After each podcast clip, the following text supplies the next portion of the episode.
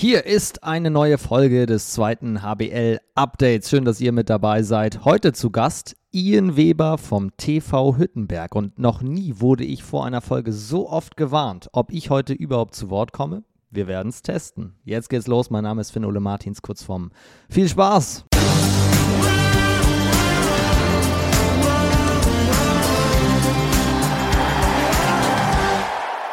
Hallo und herzlich willkommen. Schön, dass ihr am Start seid. Hier ist das zweite HBL-Update mit einer ausführlichen Folge. Vor zwei Wochen war ja Jonas Meyer bei uns zu Gast, der Torhüter von den Würzburger Wölfen. Das war die längste Folge ever. Mir wurde gesagt, das wird heute getoppt. Ich bin sehr gespannt. Hier ist Ian Weber vom TV Hüttenberg. Hi Ian. Hi Vom, grüß dich. Wie sieht's aus? Wie geht's dir? Ja, äh, insgesamt eigentlich ganz gut. Ähm, wir wären mal wieder ganz schön, ein Heimspiel zu gewinnen, aber insgesamt äh, ist schon alles in Ordnung. Wir sind, glaube ich, noch in einer relativ unbedrohlichen Lage momentan, ähm, haben alles in der eigenen Hand und mir geht es ansonsten ganz gut. Es läuft alles in die richtige Richtung. Da sind wir ja fast schon im Thema gleich. Wir müssen natürlich über die Diskrepanz zwischen, zwischen Heim und Auswärts sprechen, aber erstmal die wichtige Frage, wie es dir geht persönlich. Und ich sehe, du hast eine Team Deutschland Jacke von Olympia an. Äh, ja, aber ich ist natürlich nicht meine, äh, weil das äh, wäre cool, wenn ich da schon dabei gewesen wäre, aber dem ist leider nicht so. Ähm, die habe ich von meiner Schwester mitbekommen, weil die arbeitet beim DOSB und ähm, ich weiß gar nicht, ob ich es jetzt erzählen darf, aber egal, ich hoffe, mag niemand vom DOSB hört zu. ähm, und dann hat meine Schwester mir die äh, mal mitgebracht aus äh, Peking, war jetzt Winterolympiade. Ne? Ja, das ist von dem ja. Winterspiel, glaube ich. Genau. Aber ich werde auch öfters im Supermarkt mal angesprochen oder so. Äh, und dann sage ich, nee, leider nicht. Aber die Jacke ist cool, von daher habe ich die sehr gerne an. Wobei man kann natürlich auch, wenn man dich kennt und weiß, du bist Handballer und weiß, dass du auch ein paar Länderspiele für die Jugendnationalmannschaft gemacht hast, äh, könnte man auch sagen, ja klar, ist so eine Deutschlandjacke. Äh, ja, aber tatsächlich alle Sachen, die wir damals vom, wir haben ja die einzigen Olympiasachen, die wir bekommen haben, war ja beim AOF, also das ist ja immer hier European Youth Festival ähm, und da steht tatsächlich überall Jugendteam Deutschland drauf, deswegen kann man das dann immer, aber theoretisch könnte man das machen, aber ja. ich will mich auch nicht mit fremden Federn schmücken. Wenn man, wenn man Laie wäre, aber es ist äh, auf jeden Fall wahrscheinlich gemütlich. Ich meine, ich habe natürlich auch Pullis an von verschiedenen Mannschaften, einfach zu Hause solche Fansachen zu tragen, ist doch mega. Ja, ich habe auch von Trikots, Pullis von anderen Freunden oder Kollegen, die habe ich auch öfters mal an. Ich glaube, da habe ich. Also mein Ziel ist tatsächlich mal von äh, fast allen Bundesligamannschaften mal einen Teil zu haben. Ich komme da, komm da immer näher auf jeden Fall. Ja. Und äh, du kommst ja aus Darmstadt. Fußballerisch bist du dann äh, Darmstadt-Fan auch? Muss man das sagen? Ja, die Lilien, äh, meine Lilien, ist klar. nee, es ist, äh, also ich bin jetzt nicht ein riesen Lilien-Ultra, gebe ich auch zu, aber ähm, ich freue mich schon, ich verfolge das schon immer und wenn ich Zeit habe, schaue ich auch die Spiele. Ähm, und tatsächlich ist ein alter Mitspieler von mir, ehemaliger Trainer aus Großwaldstadt, Florian Bauer, ich weiß nicht, ob du den kennst zufällig. Genau, der ist äh, Chefreha-Trainer bei den Lilien. Und äh, witzigerweise war ich in der Sommervorbereitung und sowas auch immer mal bei den Lilien im Kraftraum, weil es halt direkt bei meinen Eltern um die Ecke ist. Äh, über den Flo halt war ich dann mit ihm zusammen. Und äh, deswegen habe ich da auch so schon ein bisschen Bezug zu, auf jeden Fall. Man muss nur Leute kennen. Man muss nur Leute kennen. Das stimmt, das stimmt. Und wir hören schon, du bist sehr sportaffin und es geht nicht nur um Handball und Fußball heute, sondern es wird auch beispielsweise um Tennis gehen und um, um viele weitere Dinge. Aber bevor wir loslegen, erste Frage: Warst du schon mal in einem Podcast zu Gast? Ähm, nee. Also doch, einmal hier, TVH-Podcast äh, hatten wir mal gemacht, aber das ist schon ein paar Jahre her, jetzt zwei Jahre, drei Jahre. Haben wir einmal gemacht, aber ansonsten war ich noch in keinem Podcast. Das ist mein erster tatsächlich. Der, der Podcast war das. So ja, genau. Der, ich, ne? äh, genau, genau, genau. In Anlehnung an den Handcase. Ich weiß nämlich, dass du zumindest darüber nachdenkst oder Bock drauf hättest, einen eigenen Podcast zu haben, oder? Ähm, ja, das ist, wir sind, also witzigerweise ist ein Mitspieler von mir, also Paul Kompmanns, äh, der jetzt aus Melsungen gekommen ist. Äh, wir haben immer unseren Premium-Freitag, nennen wir das. Äh, wir treffen uns, also wir gehen immer, fahren immer nach Gießen und ähm, gehen da Kaffee trinken beim Unverpacktes. Also das ist so ein kleiner bisschen, ich sag mal, ich sage immer Ökoladen, aber das ist eigentlich, das ist halt sehr nachhaltig alles. Ähm, und da gibt's meines Erachtens den besten Kaffee in Gießen. Und ähm, wir haben uns mal aus einem Spaß gemacht und haben halt irgendwann beim dritten, vierten Mal haben wir uns halt gedacht, oh, wenn wir uns immer nur das Gleiche erzählen, wir sehen uns ja auch jeden Tag im Training äh, und dann wird es ja irgendwann langweilig und dann haben wir mal ähm, angefangen, ein bisschen zu, zu, äh, ein bisschen zu spinnen und dann äh, ist tatsächlich so eine kleine Idee draus geworden, dass wir ja mal uns verschiedene Leute einladen können und mal was über die erfahren könnten. Und ähm, wir hatten tatsächlich jetzt auch schon zwei Gäste, aber wir haben es tatsächlich noch nicht aufgezeichnet. Also es war eher auch für uns, dass wir was über die Menschen lernen oder halt auch auf andere Sichtweisen. Ähm, es hat bis jetzt viel Spaß gemacht, aber wir sind jetzt im Moment ein bisschen am gucken, wie wir das auch vielleicht mal aufnehmen könnten oder wie auch immer. Aber ist jetzt momentan eigentlich nur, dass wir uns Freitagmorgens zum Kaffee treffen und ähm, ein bisschen was über Leute erfahren. Aber das ist eigentlich ganz cool. Und, und wer war zu Gast bei eurem Kaffee-Date? Mm, tatsächlich war als erstes äh, Konrad da. Ähm, also Konrad Melle, unser Social Media Beauftragter beziehungsweise Leiter Kommunikation und Medien ist der Fachbegriff tatsächlich. Liebe Grüße. ähm, und äh, Maxi, Maxi Mühner war auch schon da. Deswegen, wir suchen momentan noch weiter nach, nach Gästen. Ähm, deswegen, äh, vielleicht kann sich auch mal jemand bei uns melden, dass er mal gern dabei sein möchte. Und dann dann sitzt man da mit euch beim Kaffee trinken und dann sagst du hier herzlich willkommen und äh, hast Fragen auch richtig vorbereitet? Äh, ja, also wir haben das tatsächlich sehr professionell aufgezogen. Also wir haben uns, wir haben uns halt vorher dann, Paul und ich haben uns eh beim Kaffee mal getroffen, machen wir öfters mal und äh, haben uns halt da mal so ein bisschen was aufgeschrieben, was uns denn so interessiert bei den Leuten. Äh, weil ich finde, jeder hat ja so auch ein bisschen was zu erzählen und ähm, haben, sprechen natürlich dann auch jetzt bei den beiden zum Beispiel viel über Handball, aber ähm, auch über andere Dinge, äh, die uns halt interessieren, die, von denen wir halt auch nicht so viel wussten oder wie auch immer. Ähm, und dann haben wir auch schon Fragen und bereiten uns da schon auch professionell drauf vor. Also muss ja auch sein. Was, was wolltet ihr zum Beispiel von Konrad wissen? Ähm, zum Beispiel, wie, der, wie er zum TVH gekommen ist oder wie er nach Mittelhessen gekommen ist. Ähm, weil er ist ja geboren in, in, äh, in Göttingen in der Nähe. Ich habe das Dorf jetzt nicht genau im Kopf, aber ähm, auf jeden Fall von ein bisschen weiter oben und wie man halt dann nach äh, Mittelhessen kommt und wie man dann so hier bleiben kann, zum Beispiel. Das war so eine Frage. Was würde Ian Weber von Ian Weber wissen wollen, wenn Ian Weber bei Ian Weber zu Gast wäre? Ja, das ist eine gute, das ist eine verdammt gute Frage. Ähm, ähm, vielleicht, boah, das ist eine verdammt gute Frage. Wie es sein kann, dass ich noch nie, dass ich in allen 1 zu 1 Sportarten immer verliere. Gegen, egal gegen wen, obwohl ich eigentlich gar nicht so schlecht bin. Das würde mich echt mal interessieren tatsächlich. du müsstest mal gegen mich Tennis spielen. Dann würdest du deinen ersten Sieg feiern.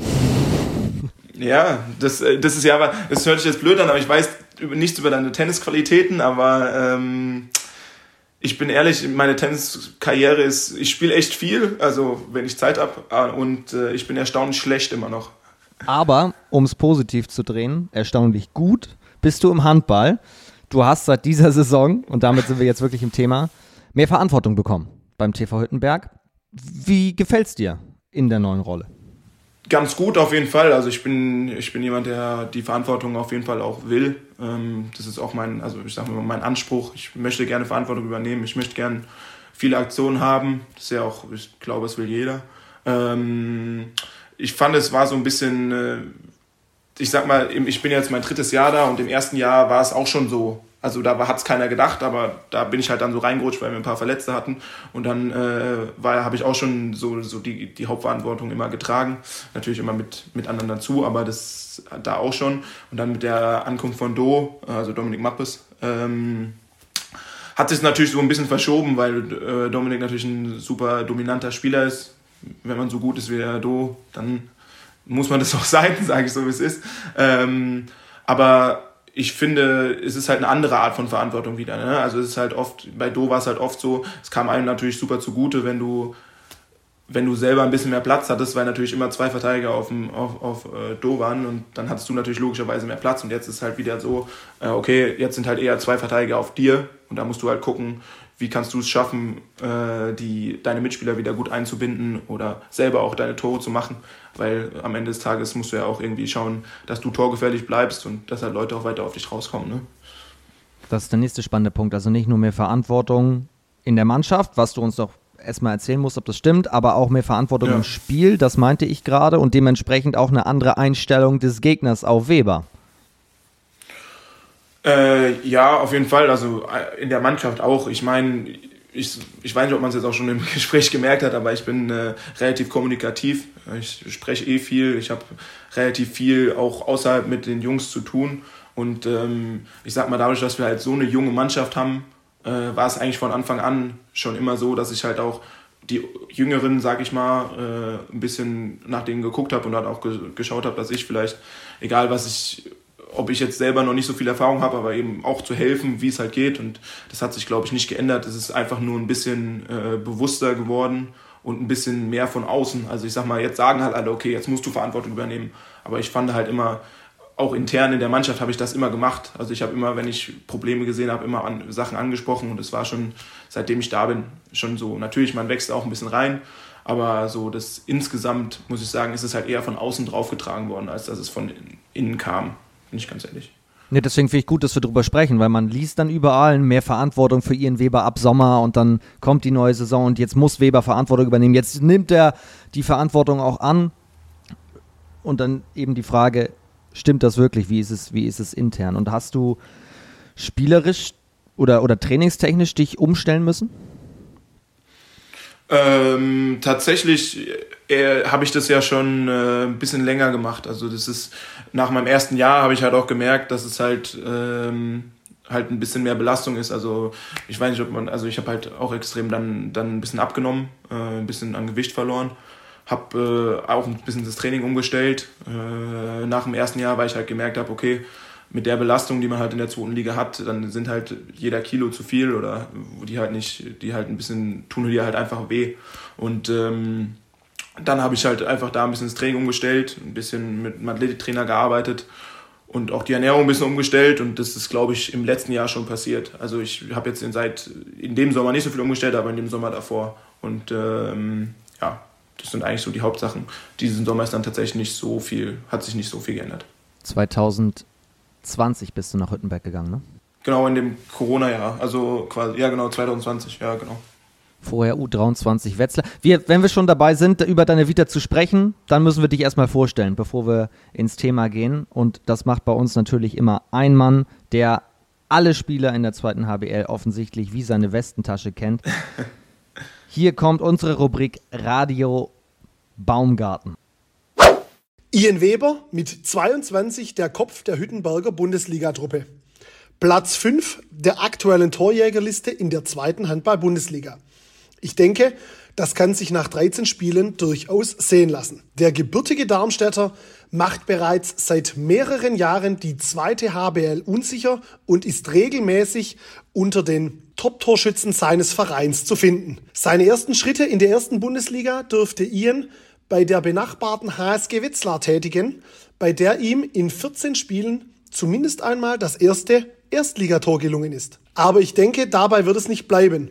Sein Vertrag läuft 2024 in Hüttenberg aus.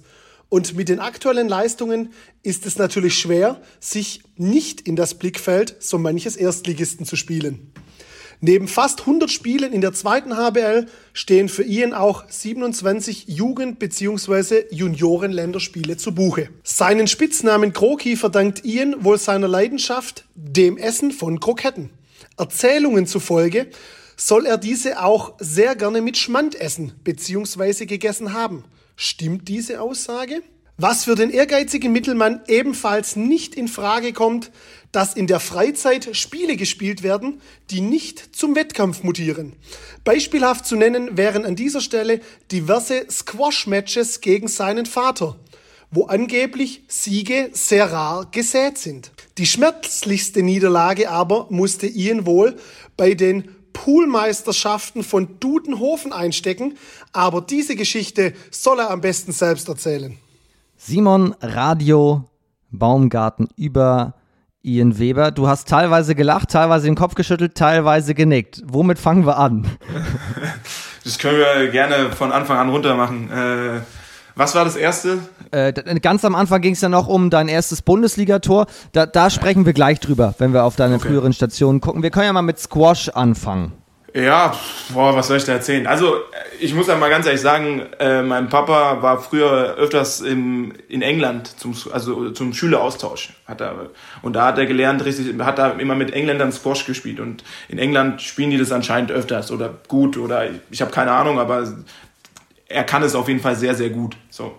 Aber man muss dazu sagen, mein Papa ist äh, 66 geboren. Jetzt kann ich mich wieder. der ist also 57. Äh, äh, sieben, Stark. Ja, ne?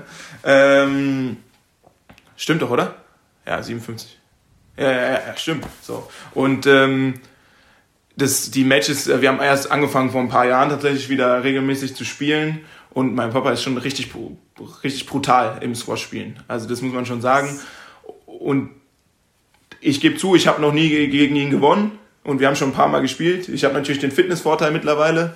Aber ähm, ja, der spielt schon sehr gut und muss ich einfach eingestehen, dass ich da der schlechtere Spieler bin. Aber ich muss auch eingestehen, dass da öfters mal Schläger fliegen, weil mich es schon sauer macht, dass ich schlechter bin. Er ist 56. Stimmt, ja, er wird 57 im Februar. 22. Februar, Papa. Jetzt, wenn, wenn du es hörst, dann, dann ist es so. mein Fehler. Ja. Liebe, liebe Grüße. Über deinen Papa müssen wir nämlich auch gleich noch reden, denn der hat ja auch eine wichtige Rolle in deinem Handballleben, definitiv. definitiv. Aber ganz kurz: Squash war das erste ja. Thema. Das zweite Thema war die schlimmste Niederlage bei den Poolmeisterschaften von Dudenhofen. Äh, ja, tatsächlich. Ähm, ich habe früher die beiden Weitenbach-Brüder, der Jan spielt jetzt in, äh, spielt jetzt in Melsungen äh, und der Torben spielt in äh, Dansenberg. Äh, und wir haben zusammen in der A-Jugend gespielt und auch in der U23 in Wetzlar. Ähm, und die hatten bei sich in der Wohnung immer einen Pool. Und äh, wir, ich weiß, ich, ich glaube, jeder Handballer kennt das, mit so einem Wasserball, so ein bisschen, so einem kleinen, der sich so ein bisschen vollsaugt. Dann stellen sich beide auf die anderen Enden des Pools und dann spielst du ja quasi Torwart und Werfer und spielst halt dann gegeneinander. Und äh, wie es jetzt schon wahrscheinlich rüberkommt, bin ich bei so Sporterlebnissen, sage ich immer so gern, etwas ähm, kompetitiv unterwegs und ich muss halt immer ein Spiel draus machen oder irgendeinen äh, Wettkampf. Äh, und das habe ich natürlich auch zelebriert. Und äh, wenn man sowas zelebriert, tun Niederlagen natürlich auch unfassbar weh. Und da habe ich, ist mal wieder eine 1 gegen 1 Sportart. Und irgendwie ist da bei mir der Wurm drin. Äh, deswegen habe ich das leider auch verloren und das schmerzt bis heute tatsächlich sehr. Gibt es eine Wiederauflage der Poolmeisterschaften? Ähm, das ist, wie gesagt, die beiden sind leider nicht mehr da. Ähm, aber wenn wir irgendwann nochmal in den Pool kommen, dann äh, bin ich bereit für ein Rematch auf jeden Fall. Liebe Grüße an dieser Stelle. Ja, genau, liebe Grüße auf jeden Fall. Und letzte Geschichte war der Spitzname, der mir jetzt schon wieder entfallen ist. Irgendwas mit. Äh, Crocky. Crocky. Crocky, ja, genau. ja, das ist, ähm, also ich bin ganz ehrlich, jeder Mensch auf der ganzen Welt liebt Kroketten. Ich kenne keinen, der nicht gerne Kroketten isst. Oder kennst du jemand anderen? Also kennst du jemanden? Ich überlege. Nee, ich wüsste auch keinen Grund, warum man sie nicht liebt. Genau, so ich habe auch, wie gesagt, äh, früher hatte ich, war ich auch noch ein bisschen, sag ich mal, kräftiger. Ähm, und äh, ich weiß gar nicht, glaube ich, in Wetzlar in der ersten Mannschaft so, so passiert, dass mich auf einer irgendwie, ich weiß nicht, wie das gekommen ist, aber es gab, wurde auf einmal gesprochen, so, ja, ich würde nur Kroketten zu Hause essen. Und ich so, äh, nee, mach ich nicht. Ich esse gerne Kroketten, aber ich mache die jetzt nicht so zu Hause, je regelmäßig, weil wer macht das so zu Hause regelmäßig, weiß ich nicht. Und ähm, aber irgendwie, irgendwie ist es dann zu über U23 zur Bundesligamannschaft und dann hat, glaube ich, ich glaube, es war sogar Stefan Knär, hat halt angefangen dann irgendwie zu erzählen, ja, ich würde nur Kroketten mit Schmand essen den ganzen Tag. Und ich so, nee, mach ich nicht. Und äh, dann wurde ich halt irgendwie Crocky getauft. Ähm, ja, und das hat sich jetzt ein bisschen durchge, äh, durchgezogen, aber tatsächlich, seitdem ich auch ein bisschen abgenommen habe, äh, ist es weniger geworden, aber ich finde, es gibt auch schlimmere Sachen als Crocky. Aber so entstehen Gerüchte. So entstehen Gerüchte. Ich weiß gar nicht, wo es herkam, aber irgendwie auf einmal haben mich alle nur noch Crocky genannt. Hiermit ist das Gerücht aufgelöst. So, wir werden, wieder, wir werden wieder ernst. Wir haben schon gehört, du kommst aus Darmstadt und du kommst aus einer Handballfamilie. Können wir das so sagen? Äh, ja, also mein Papa hat ganz lange äh, Regionalliga damals noch, also dritte Liga, ähm, im Odenwald gespielt tatsächlich. Ähm, also beim TV Asbach. Ich weiß, ich sagt jetzt vielleicht niemandem mehr was, aber ähm, genau. Und meine Mama hat auch länger Handball gespielt, jetzt nicht so professionell, aber äh, auch immer Handball gespielt. Und äh, genau, ich habe noch zwei große Geschwister, Leona und Deren. Und ähm, meine Schwester hat lange bei den Flames gespielt in der Jugend, äh, also bei Bensheim Auerbach. Und mein Bruder hat auch ähm, in Wallau, äh, TuS Griesheim, ich weiß nicht mehr, ob das jemandem was sagt, die haben auch lange Zweitliga gespielt früher, ähm, gespielt ja. und dadurch bin ich eigentlich in der Handballhalle aufgewachsen. Also ich bin schon immer mitgenommen worden und konnte mich dann in der Halle austoben. Und äh, deswegen ist auch immer die Frage, wie lange ich schon Handball spiele, schwierig, weil schon immer. Also ich kann mich nicht mehr daran erinnern, ich bin mit dem Handball aufgewachsen und äh, ja, deswegen kann man schon sagen, ich komme aus einer Handballfamilie, ja, auf jeden Fall. Also gab auch keine andere Möglichkeit quasi ich hätte immer machen können, was ich wollte. Ich habe auch vieles ausprobiert, ähm, aber Handball war ich irgendwie am besten und hat mir auch am meisten Spaß gemacht. Irgendwann warst du so gut, dass du sogar in die Jugend von Wetzlar gekommen bist. Wie alt warst du da? Äh, mit 15 bin ich nach in die Jugend von Wetzlar gekommen. Ähm, ich war so, dass mein Papa A-Jugendtrainer in Wetzlar war. Äh, also äh, hat da die A-Jugend trainiert und äh, war schon drei Jahre da, glaube ich, oder zwei. Und ähm, dann bin ich halt irgendwann äh, in das Alter gekommen, wo ich mich halt dann hätte entscheiden müssen, okay, bleibe ich halt eben in Darmstadt oder in der Region. Ich habe damals in, in Weiterstadt gespielt, das ist bei uns um die Ecke, ähm, und spiele halt B-Jugend Oberliga und gucke halt dann mal, was ich dann mache. Oder äh, will ich es halt wissen und äh, dann habe ich halt gesagt, okay, ich würde es gerne probieren und dann äh, bin ich halt schon immer mal mit hochgefahren äh, und habe halt ein bisschen mittrainiert und es hat alles super funktioniert. Und ähm, dann bin ich in meinem zweiten B-Jugendjahr, bin ich dann eben nach, äh, nach Dutenhofen, also halt Wetzlar, Dutenhofen ist immer ein bisschen, Name ist ja egal, ähm, gekommen und äh, hat dann im ersten Jahr gleich äh, zur deutschen A-Jugendmeisterschaft gereicht. Deswegen war das halt ein super Beginn und äh, genau, und war, war auch nicht die schlechte Entscheidung, die ich da treffen konnte. 2016, 17 war das, Finale gegen die Füchse Berlin. Genau das war, das ist immer ganz lustig, wenn man dann immer äh, überlegt, jetzt, wem man alles so begegnet und irgendwie trifft man dann immer von den Spielen immer irgendwie überall welche wieder und das ist eigentlich immer ganz, ganz lustig. Ich habe mir mal den Spaß gemacht, zu schauen, gegen wen ihr im Viertelfinale damals gespielt habt, im Halbfinale und im Finale. Und da sind ja auf beiden Seiten viele Spieler immer dabei, die jetzt erste oder zweite Liga auch spielen. Ähm, aber vielleicht fangen wir mal mit eurem Kader an. Da, da steht zum Beispiel der Name Klimke im Tor. Ja, Till ist, ähm, also kennt jeder, spielt in Wetzlar im Tor und ich glaube, der war auch schon damals der mit Abstand beste Torwart äh, in dem Jahrgang. Äh, es war natürlich auch ganz cool, wenn du davor gedeckt hast, warst du sicher, dass die aus dem Rückraum nicht so viele Tore machen. Sag ich, wie es ist. Das war immer ganz entspannt. Äh, konntest du eigentlich immer.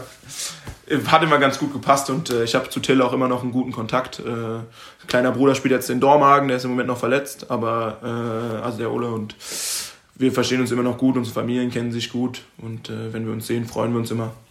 Und genau, ist immer noch ein gutes Verhältnis zu Till eigentlich. Weber fünf und vier Tore in den beiden Finalspielen geworfen. Und wer war noch dabei? Schre Schreiber war mit dabei. Genau, Henny war, ähm, der war schon gut zu dem Zeitpunkt, ist er ja immer noch, ähm, aber der war schon, war schon richtig gut. Also ich hätte gesagt, das war auch unser, unser Kopf der Mannschaft zu der Zeit und ähm, hat es schon super gemacht und mit Henny spiele ich ja jetzt immer noch zusammen und äh, sind auch super gut befreundet und ja, war eine, war eine echt coole Zeit. Wie gesagt, Torben war noch dabei, von Torben Walkenbach, von dem wir vorhin schon hatten mit Poolweltmeisterschaften. Wer könnte man noch kennen? Äh, Tim Rüdiger, rechts außen, der hat in Ferndorf gespielt dann längere Zeit. Ähm, der spielt jetzt mittlerweile auch wieder in der zweiten Mannschaft von Dutenhofen. Ähm, ansonsten Madu Okpara, der war jetzt auch ab und zu bei der Erstligamannschaft von Wetzlar dabei, ein Kreisläufer. Ähm, genau. Und sonst hatten wir tatsächlich viele Jungs aus der Region, ähm, die noch dabei sind, aber die jetzt halt alle hier in den heimischen, also heimischen Ligen, in Anführungszeichen heimischen Vereinen spielen. Ja. Aber es war eine coole Truppe, hat richtig Spaß gemacht, muss man schon sagen. Dann gewinnt ihr in Berlin 30 zu 27. Das schaffen wenig Mannschaften, vor allem im Finale. Verliert aber das Rückspiel und am Ende ist es ein Unentschieden und ihr gewinnt aufgrund der mehr geworfenen Auswärtstore. Stimmt das so? Das stimmt so. Aber wir haben, muss man auch sagen, wir haben in Berlin, glaube ich, so ein, das hundertste Spiel, also so, ich sage immer, es, in 99 Fällen verlierst du in Berlin und wir haben genau das hundertste erwischt. Also wir hatten wirklich, wir haben das beste Spiel der ganzen Saison auch da gespielt. Also Till hat alles gehalten, also alles gehalten. Und eigentlich hätten wir das noch höher gewinnen müssen. Ähm, Und also besser hätten wir nicht spielen können, das muss man auch ganz ehrlich sagen. Und im Rückspiel muss man auch zugeben, dass wir getragen wurden von der Halle. Also ich weiß nicht, wer schon mal in Dutenhofen in der Halle war. Ähm, da passen so 1700 rein. Und ich glaube, an dem Tag waren 2200 in dieser Halle und es war wirklich, war wirklich prickepacke voll und es war auch wirklich ein richtig geiles Spiel. Und dann haben wir uns da irgendwie durchgekämpft. Es war kein schönes Handballspiel, sage ich, das Rückspiel, aber gekämpft haben wir. Ein Tor mehr und die Füchse hätten gewonnen. Wie groß zittert man am Ende? Wir hatten am Ende richtig gezittert. Also ich glaube, Freddy Simak, der jetzt in Lemgo spielt, äh, steht, hat, glaube ich, eine Minute vor Schluss einen freien Wurf, den Till dann komplett hält. Äh, und dann, äh, sonst hätten die, sonst wären sie da schon weg gewesen, also schon mit einem weg gewesen. Und äh, ja, wir haben, also wir haben uns da durchgezittert, bin ich ganz ehrlich. Das war am Ende nur noch gehofft und gezittert und aber es, zum Glück hat es dann funktioniert.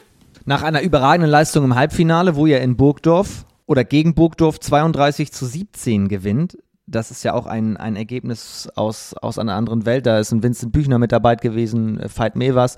Dormagen habt ihr im Viertelfinale besiegt. Da waren Stutzke dabei, Maldonado, Toromanovic. Also, das, ich will eigentlich damit nur sagen, wenn man sich mal anschaut, wer in den letzten Jahren in der A-Jugend-Bundesliga gespielt hat, egal wie weit man kam, da sind überall Namen dabei von so coolen Leuten, die jetzt einfach alle ihren Weg gehen. Ja, also wie gesagt, vor allen Dingen, man muss man sagen, äh, das waren ja dann immer die Viertelfinalspiele, Halbfinalspiele, das kann man ja auch dann die Jahre danach gucken, die schaffen es jetzt auch alle, die Jungs. Also ich sag mal, auf dem Level, wenn du dann im Viertelfinale, Halbfinale, Finale spielst, da sind schon sehr viele talentierte Jungs dabei und die auch, wie halt auch alle U-Mannschaften durch, durchlaufen sind und die sich dann halt da immer wieder treffen und äh, wie du sagst, da sind schon, in dem Jahrgang waren glaube ich auch viele gute Spieler dabei, die es jetzt halt auch geschafft haben bei den Füchsen noch Max Raguse zum Beispiel, den wir jetzt äh, vom VfL Lübeck-Schwartau kennen. Also es war schon ziemlich cool. Aber ihr seid Meister geworden. Und wie wurde dann gefeiert? Wir sind nach Mallorca geflogen. Äh, wir haben tatsächlich äh, damals dann, äh, wir durften das, das, das habe ich eine witzige Geschichte tatsächlich. Ich ähm, bin damals noch zur Schule gegangen, weil ich war ja noch B-Jugend offiziell und ich hatte mein Abitur noch nicht gemacht. Und das heißt, ich musste, bin noch, ich war in meinem, in meiner, in meinem vorletzten Schuljahr noch in Darmstadt. Also ich bin in Darmstadt zur Schule gegangen und habe in Wetzlar gespielt und durch, dadurch, dass Papa Trainer war und wir noch zwei, drei andere, die aus der Region kamen, bei mir, haben wir halt immer Fahrgemeinschaft gemacht. So konnten wir das dann einigermaßen stemmen von der Strecke her. Ähm, und das Ding war, dass ich, dass wir, das Finale war am 3. Juni, glaube ich, und wir haben ich war ja noch, es war ja Schulzeit so und äh, dann haben wir halt gesagt, ja, wir fliegen jetzt nach Mallorca. Eine, also die Woche danach. Und dann äh, musste ich halt irgendwie gucken, dass ich Donnerstag, Freitag schulfrei bekomme, weil wie willst du das machen? So. Und äh, das Problem war, dass äh, ich da eine Chemieklausur hatte. Ähm, und ich in Chemie nicht so gut war. Und, äh, und ich habe in der, also es ist ja immer so, man schreibt ja immer zwei Klausuren, in, also bei uns in Hessen ist das so, ich weiß nicht, äh, man schreibt immer zwei Klausuren und äh, ich habe in der ersten Klausur null Punkte geschrieben, weil ich in Chemie absolut katastrophal war. So. Und, äh, I feel you, I feel you. Ja, genau. Und ähm, das Problem an der ganzen Geschichte war, dass mein Lehrer schon gesagt hat, ja, du kannst jetzt nicht nochmal null Punkte schreiben, weil du bist möglich jetzt auch nicht so eine Rakete und musst dir ja irgendwie bewerten. so, ja. Und ähm, dann äh, habe ich halt überlegt und überlegt und äh, habe dann gesagt, naja, ich kann jetzt nicht mit, nicht mit nach Mallorca fliegen. Äh, okay, dann hab, musste ich natürlich noch meine Mama fragen, ob ich überhaupt mitfliegen darf, weil mit 16 nach Mallorca weiß ich jetzt auch nicht während der Schulzeit, ob wie sie das so fand. Und dann äh, war der Deal quasi, dass äh, mein Papa mitfliegt als Trainer äh, und halt so ein bisschen aufpasst. Äh, und da hatte ich auch die witzige Situation, und dann durfte ich auch mitfliegen. Da hatte ich halt das Problem mit der Chemieklausur. Und äh, ja, die habe ich natürlich dann nicht geschrieben. Und dann bin ich als einen Tag vor Notenschluss wieder, bin ich wiedergekommen und hab halt, bin halt zu meinem Du bist Chemie nach Mallorca geflogen, trotz ja, der Klausur? Ja, meine Mutter wusste es nicht. Jetzt, falls Mama das hört, dann tut mir leid, jetzt weißt du es. ähm, und äh, dann bin ich zurückgeflogen und habe dann, hab dann am nächsten Tag bei Notenschluss, bin zu meinem Chemielehrer gelaufen, habe geklopft, habe gesagt, ja, sorry, ich war krank, das tut mir leid, äh, was machen wir denn jetzt? Und er dann so, ja, hier, ich habe gehört im Kollegium, weil wir hatten einen ganz coolen Sportlehrer, der mich immer unterstützt hat. Äh, der hat es anscheinend so ein bisschen erzählt, hier, du bist ja deutscher Meister geworden, ist ja super cool, freue ich mich für dich. Und äh, dann hat, hat er mich so angeschaut und sagt so, du warst nicht krank, oder? Und ich so, hm, was soll ich sagen so? Und dann sagt er so, ja, hm, was, wie habt ihr denn gefeiert? Und dann habe ich gesagt, ja, wir waren auf Mallorca. Und dann er so, jetzt wirklich? Jetzt wirklich? Und ich so, ja, ja, ja, ja, wir waren auf Mallorca. Und deswegen hast du die Klausur nicht geschrieben. Ja, so war es dann, ich bin ich jetzt ehrlich. Und er hat gesagt, na gut, ähm, an der Stelle nochmal ein Dankeschön an meinen Lehrer. Ich glaube nicht, ob er, es hört. Und hat mir dann äh, tatsächlich fünf Punkte im Zeugnis gegeben, obwohl ich die Klausur nicht geschrieben habe. Und äh, ja, habe ich ein bisschen Glück gehabt. Aber. Das ist nicht dein Ernst. Doch, doch. Er hat dann gesagt, ja, na gut, ich drücke mal ein Auge zu. Aber ja, so war's. Das war cool. Überragender Lehrer. Lehrer des Jahrzehnts. Ja, ja, das Ding war, der war dann auch ein Jahr später pensioniert, also das, den, kann, den kann auch keiner mehr was. Das ist schon okay. Und ähm, deswegen habe ich dann aber im Nachhinein auch äh, das Erlebnis, dass ich mit meinem Papa im Megapark war und mein Vater der einzige Mensch ist, der ein äh, Weizenbier auf Mallorca bestellt, äh, im Megapark. Dafür hat es gelohnt, von daher ist alles gut. das ist eine Weltklasse-Geschichte. Es ist eine, also, und wahrscheinlich zahlt sich dann Ehrlichkeit dann am Ende doch aus. Zumindest bei dem Lehrer. Ja, ja.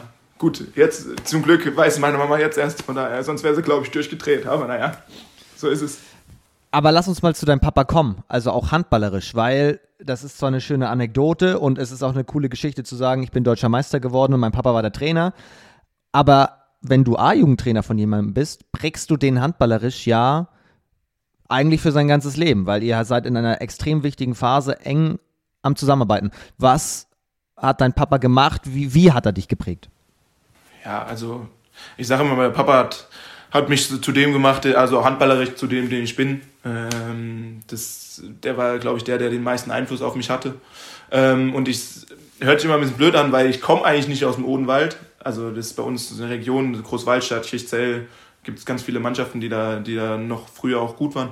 Ähm, aber ich sage immer, der Papa hat mich zu einem Odenwälder Spieler gemacht. Das hört sich immer ein bisschen blöd an, aber ich sage, ich muss ein bisschen ausholen. Das ist so, Odenwälder Spieler sagt man immer so, das sind so eins gegen eins Spieler, die bis aufs Messer gehen und dann, das ist so der Handball, der da gespielt wird. Oder der, so, da gibt es auch viele Spielertypen, Mario Stark zum Beispiel genauso, äh, ähnlicher Spielertyp auch wie ich. Und äh, das sage ich immer so, das sind die Odenwälder Spieler. Und äh, ich glaube, dadurch, dass Papa auch lange da gespielt hat, und hat er das auch so ein bisschen adaptiert und äh, hat mich, glaube ich, zu so einem Spieler gemacht. Und äh, wie gesagt, es war auch nicht immer einfach, auch als, mit ihm als Trainer, weil logischerweise Pubertät, Papa als Trainer und aber halt auch als Papa, so, das ist alles ein bisschen schwierig.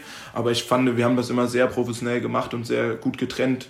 Papa hat immer gesagt, wir steigen als äh, Sohn und Sohn und äh, Vater ins Auto und als Spieler und Trainer aus. Und so war es auch. Also wir haben dann auch, natürlich gab's, wurde es auch zu Hause dann mal diskutiert und dann hat irgendwann aber meine Mama gesagt, hier, es reicht jetzt. Und dann war es auch gut. Und äh, damit sind wir immer gut gefahren. Und äh, ich bin meinem Papa sehr, sehr dankbar, dass er mich äh, so ausgebildet hat und ich so eine Ausbildung im jungen Alter noch genießen durfte. Und wie ist es heute? Also analysiert ihr jetzt auch noch manchmal deine Spiele? Weil er wird sich das ja alles angucken. Ja. Ja, also wenn er schafft, ist er auch eigentlich immer in der Halle. Ähm, und äh, analysiert ist vielleicht der falsche Begriff. Ich glaube, er hat mittlerweile ein sehr gutes Gespür dafür, wenn ich was brauche oder nicht. Und ich sage es auch, wenn ich was brauche. Wenn ich halt sage, hier, ich weiß gerade nicht weiter, kannst du mir mal sagen, was du denkst oder wie, wie ich Sachen anders machen kann. Ähm, dann frage ich ihn, aber so von ihm probiert er das, glaube ich, schon in Grenzen zu halten, weil er auch weder im Trainer von mir noch irgendwie was anderes halt irgendwo reinpushen will, weil macht man auch nicht. Also finde ich auch, ist ja auch in Ordnung. Ähm, aber wenn ich ihn bitte, mir mal das anzugucken und mir mal ein paar Sachen sagen, dann macht er das auf jeden Fall. Wie lange war dein Papa noch in, in Wetzlar, bis er gegangen ist?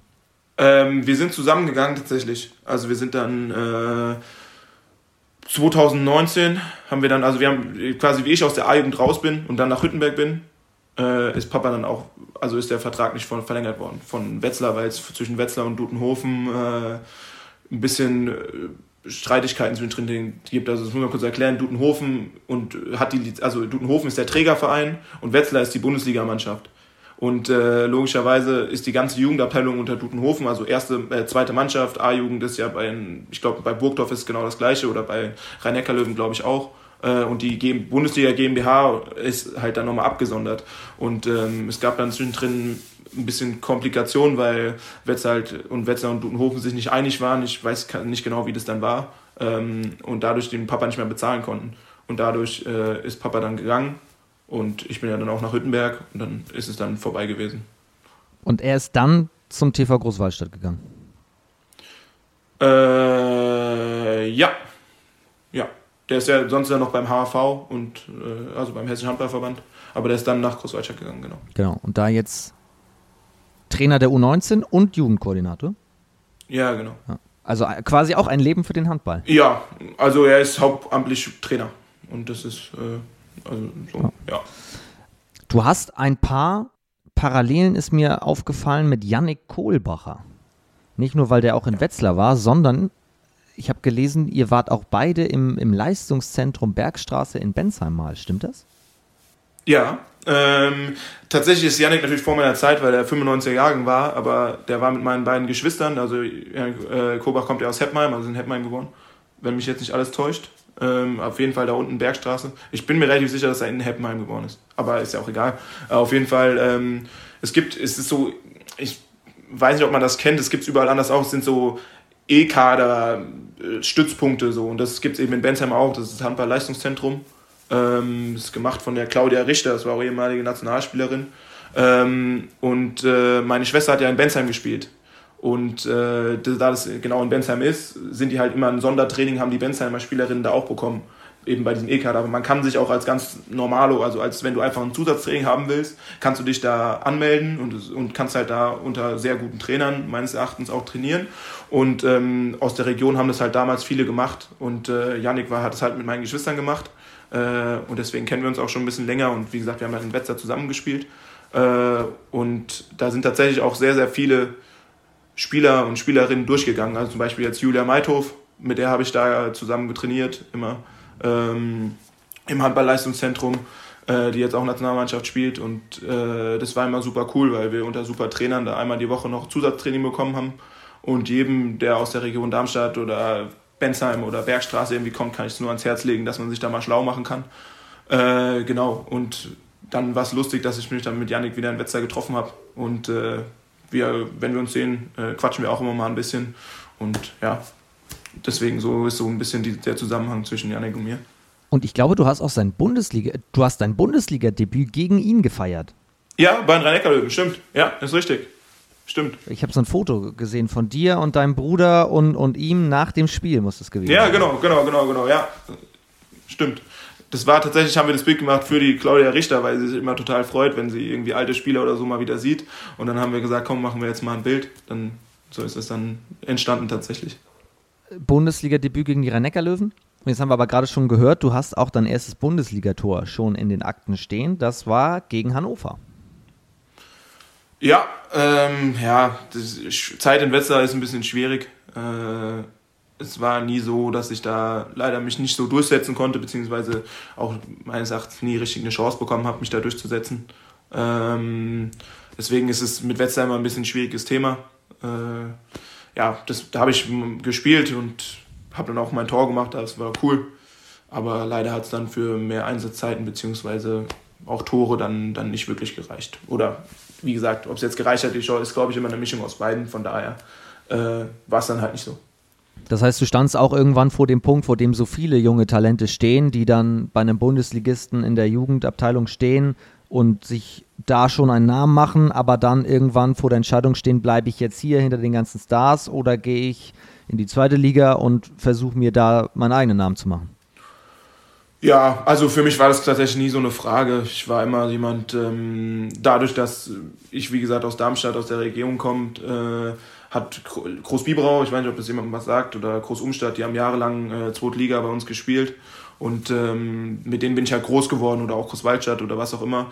Ähm, und für mich war es dann immer eigentlich der Traum, mal zweite Liga zu spielen. Also ich bin gar nicht dahin, also klar, wenn du dann so im Kosmos von der Bundesliga bist, klar Bundesliga, aber so der, so eigentlich war es immer von früher so dieses Antrieb, boah mal, mit den Jungs da spielen und äh, oder keine Ahnung, Kirchzell auch zweite Liga gespielt. Und witzigerweise, das habe ich, erzähle ich immer gern, äh, war das erste richtige Spiel, wo ich mich auch wirklich dran erinnern kann, war Großbüberau gegen Kirchzell. Und das war äh, auf der Kirchzeller Seite hat da Mario damals auch ganz jung, also Mario Stark von, äh, von, von jetzt Großwaldstadt mit 18 oder, oder 17 äh, hat er da immer, hat er da schon richtig gut gespielt. Und äh, Andreas Kunz, ich weiß nicht, ob der auch was sagt, hat auch lange in Großwaldstadt gespielt. Ähm, und die beiden haben mich immer total fasziniert und das waren so ein bisschen meine, da war ich so das erste Spiel, woran ich mich so erinnern konnte. Ähm, und das ist mir irgendwie im Gedächtnis geblieben, die zwei. Und da habe ich mir gedacht, oh geil, mal so spielen wie die, das wäre ja voll cool. Und deswegen war es eigentlich tatsächlich nie die Frage. Und da habe ich immer gedacht, oh, zweite Liga, wie geil ist das denn so? Das war voll weit weg, immer. Und ähm, klar, dann bist du so im Kosmos von der Bundesliga, cool, die Bundesliga. Aber es hört sich immer ein bisschen blöd an, aber die zweite Liga ist so das, das Echte. Also so, das, so dieses, da wird richtig, Bundesliga ist so, da sind halt auch viele Spieler, die man nicht kennt oder die halt aus dem Ausland kommen oder wie auch immer. Und die zweite Liga war halt immer so, boah, das sind die, die, die sind meine Idole immer gewesen tatsächlich. Und deswegen ähm, war das eigentlich auch nie die Frage, ob ich dann, ich habe dann immer geguckt und dann hat Hüttenberg mir halt ein Angebot gemacht und habe ich, hat es auch nicht lange gedauert, dass ich halt dazu gesagt habe, weil ich das eigentlich schon immer machen wollte. Also wenn wir Mario Stark hier mal in den Podcast einladen, dann kann ich sagen, hier der Ian Weber hat gesagt, du bist sein Vorbild. Ja, also tatsächlich äh, war das immer Mario Stark und äh, Benedikt Seeger, ich weiß auch, was er hat auch früher zweite Liga lang gespielt, auch in Wallau. Ähm, die zwei waren es tatsächlich immer, die, die mich so geprägt haben. Und das Witzige war, dass Tobi Hahn hat mit Benedikt Seeger mal zusammengespielt lange in, in Wallau und in, in damals HSG Frankfurt oder Maintal, wie auch immer das halt hieß. Ähm, und äh, das war der größte Ritterschlag, den man, den, den er mir machen konnte, wie bevor er gegangen ist, hat Tobi Hahn gesagt, hier, äh, du erinnerst mich ein bisschen an Benne Seger. Und da habe ich, das hat mir echt viel bedeutet damals. Und ähm, wie gesagt, das waren so die, zu denen ich, die halt auch nahbar waren, also wo ich halt gesagt habe, okay, die waren, die waren in meinem Kosmos, da konnte ich, kann ich vielleicht hinkommen. Und das, deswegen, das waren so tatsächlich meine Vorbilder, die dann ganz am Anfang. Und dann kommst du nach Hüttenberg und triffst da aber auch auf einige Spieler, die für viele ein Vorbild sind. Also Tobi Hahn ist ja so ein großer Name, der auch über Mittelhessen hinaus sehr bekannt ist. Nico Weber im Tor natürlich. Stefan Knär hast du schon angesprochen, mit dem hast du noch ähm, zusammengespielt. Jetzt ist er euer Co-Trainer. Das ist doch auch, kann ich mir vorstellen, wenn du so auf äh, Identität gehst und Region, aber auch große Namen, ist das was sehr Besonderes. Ähm, ja, wie gesagt, das ist halt auch immer so, wie du es halt sagst, Region, ich weiß, Mittelhessen und Südhessen sind nicht so nah, sind nicht so weit voneinander weg, aber ähm, für mich war das hier immer auch weit weg. Also ich habe da gar nicht, gar nicht so, ich habe nicht so den Bezug damals zu, zu Christian Rompf oder zu Tobi Hahn oder auch Nico so gehabt. Also klar, wie ich dann hierher gekommen bin, das, die haben eine überragende Bundesliga-Karriere gemacht, alle, alle drei oder Stefan äh, vier. Stefan sogar nochmal, sage ich mal, Weltkarriere sogar. Ähm, aber das war, das war gar nicht so, also die waren gar nicht so in meinem Blickfeld. Die sind halt erst, wie ich hierher gekommen bin. Und ich sag mal, da war ich halt schon so ein bisschen geprägt. Und äh, ich weiß, viele Leute denken, dass ich auch, ich gehöre hier jetzt auch schon hin. Ich bin jetzt auch lange hier in Mittelhessen. Aber ähm, ich glaube, so das, was mich wirklich geprägt hat früher als, als kleines Kind oder als ganz junges Kind, ähm, das kommt eben aus dem Odenwald oder aus Südhessen, äh, wie gesagt. Und äh, deswegen war, ist es, sind es nicht die Vorbilder oder die Leute in dem Sinne, wie du es jetzt gerade beschrieben hast. Aber wie gesagt, ich habe von Christian, Tobi, Nico und auch Stefan unfassbar viel gelernt. Ähm, unfassbar viel über Menschen auch, äh, wie man damit umgeht oder in Situationen. Ähm, wie man damit umgeht. Und da bin ich den vier vor allen Dingen ganz dankbar und pflege auch zu allen vier eigentlich noch einen super Kontakt. Äh, und Nico, äh, bezahle ich natürlich auch noch dafür, dafür, dass er immer mir guten Kaffee bringt. Oder ich guten Kaffee kaufe. Okay, aber dann bin ich gerade, also zumindest was Geo Geografie angeht, in ein kleines Fettnäpfchen getreten. Das ist wahrscheinlich wie wenn du in Schleswig-Holstein irgendwie aus der Region um Flensburg kommst äh, oder aus Kiel. Also es sind zwei verschiedene Welten, obwohl eigentlich ziemlich dicht beieinander. Ja, es sind halt so 100 Kilometer. Also es ist halt, wie gesagt, ähm, ja. es ist schon nah und man hat auch da Berührungspunkte über verschiedene Ecken, aber ist irgendwie, mein Herz schlägt im Ohnwald und das, äh, keine Ahnung, war mir irgendwie wichtig, das auch nochmal so genau zu sagen. Ja, definitiv. Wir müssen das hier alles ganz detailliert aufarbeiten. Du bist dann aber irgendwann nach Mittelhessen also gekommen. Wetzlar, Dudenhofen haben wir gerade gesagt. Mhm. Wetzlar und dann nach Hüttenberg. Und in Hüttenberg hast du relativ schnell deinen Vertrag sehr langfristig verlängert bis 24. Also das war ja frühzeitig ja, im, im, im Herbst 2021, ne? Ja. Warum? Ja, also man muss erstmal sagen, ich fühle mich hier unfassbar wohl. Ich bin, äh, ich bin auch immer, ich bin ja auch relativ nah noch bei meiner Familie. Meine Eltern sind nicht weit weg. Ich habe hier einen super Freundeskreis ähm, gefunden. Ich bin hier wirklich angekommen. Und da muss man erstmal sagen, ich habe mich hier super wohl gefühlt. Und dann war das auch, glaube ich, so ein bisschen die Situation. Ne? Also ich meine, ähm, ich habe äh, ich habe hier ich spiele hier super viel. Ich trage hier ganz viel Verantwortung das hatten wir ja schon. Ähm, und dann war halt auch Corona ne? also das hat man auch nicht vergessen. Äh, das ist auch so eine kleine Unsicherheit da gewesen um dann halt zu sagen naja ist jetzt besser ob man jetzt sagt okay ich lasse jetzt auslaufen und ich weiß nicht was passiert. Kann ein anderer Verein jemanden bezahlen? Können die jemanden holen? Wie sieht es aus? Oder nehme ich halt eben ein, ein gutes Angebot von Hüttenberg an und habe halt dann erstmal Sicherheit und kann mich darauf einstellen wie wie es dann eben wie es weitergeht. Und das habe ich halt mich damals für den sicheren Weg entschieden und habe halt gesagt, ähm, okay, äh, ich bin jetzt hier erstmal safe, wir spielen eine super Saison, das haben wir ja zu dem Zeitpunkt auch gemacht. Äh, vielleicht geht auch noch was nach oben, weiß man auch nicht. Ähm, ja, und deswegen habe ich das eigentlich damals gemacht und ich bin damit jetzt auch nicht unzufrieden und deswegen ist es auch alles in Ordnung. Also bis 24 Hüttenberg. Top-Saison, hast du gerade gesagt. Ihr wart Vierter am Ende des letzten Jahres. Mit welchen Worten würdest du eure letzte Saison beschreiben? Ähm, ja, die war sensationell. Also das muss man mal wirklich klar sagen. Das hätte ich uns vor der Saison auch niemals zugetraut. Ähm, aber man muss natürlich sagen, äh, wie wir dort zurückbekommen haben, haben wir natürlich jemanden bekommen, der unfassbar kreativ im Angriff ist. Und ähm, ich sag mal, mit, mit, dann hatten wir halt dazu noch Niklas Theis, Hendrik und, und mich im Rückraum. So, das war ja unsere, unsere Hauptachse, die, mit der wir da gespielt haben. Äh, die natürlich alle einen Riesenschritt nach vorne gemacht haben. Also ist ja klar, es war mein zweites, erstes, äh, mein zweites, zweite Liga-Jahr, Niklas zweites oder erstes richtige zweite Liga-Jahr. Henrik war dann schon zwei, drei Jahre dabei. Und da sieht man halt mal, wie es halt passieren kann, wenn du halt ein Puzzlestück dazu bekommst, das halt äh, dir was gibt, was du vorher noch nicht hattest, äh, wie schnell das gehen kann. Und ähm, da war einfach, glaube ich, eine riesen Eingespieltheit und wir hatten halt natürlich dann mit, mit äh, Do, Hendrik und mir drei gelernte Mittelleute eigentlich im Rückraum. Und das hat man, glaube ich, im Spiel auch gesehen, äh, dass wir da unfassbar viel Spielwitz und Spielfreude hingelegt haben äh, und dann die Abwehrreihen auch mit Tempo und, und vielen Durchbrüchen und schnellen Schlagwürfen einfach auseinandergezogen haben und auseinandergespielt haben. Es hat auch super viel Spaß gemacht. Ähm, und dann hatten wir halt noch einen guten Mix. Wir hatten Tobi Rombe noch dabei, die uns ein bisschen Erfahrung mitgegeben haben und äh, haben natürlich dann auch individuell sehr gute Saisons gespielt, sowohl du als auch, als auch Hendrik, als auch Niklas, als auch ich. Und das war dann, äh, hat man natürlich dann auch immer Resultaten gemerkt.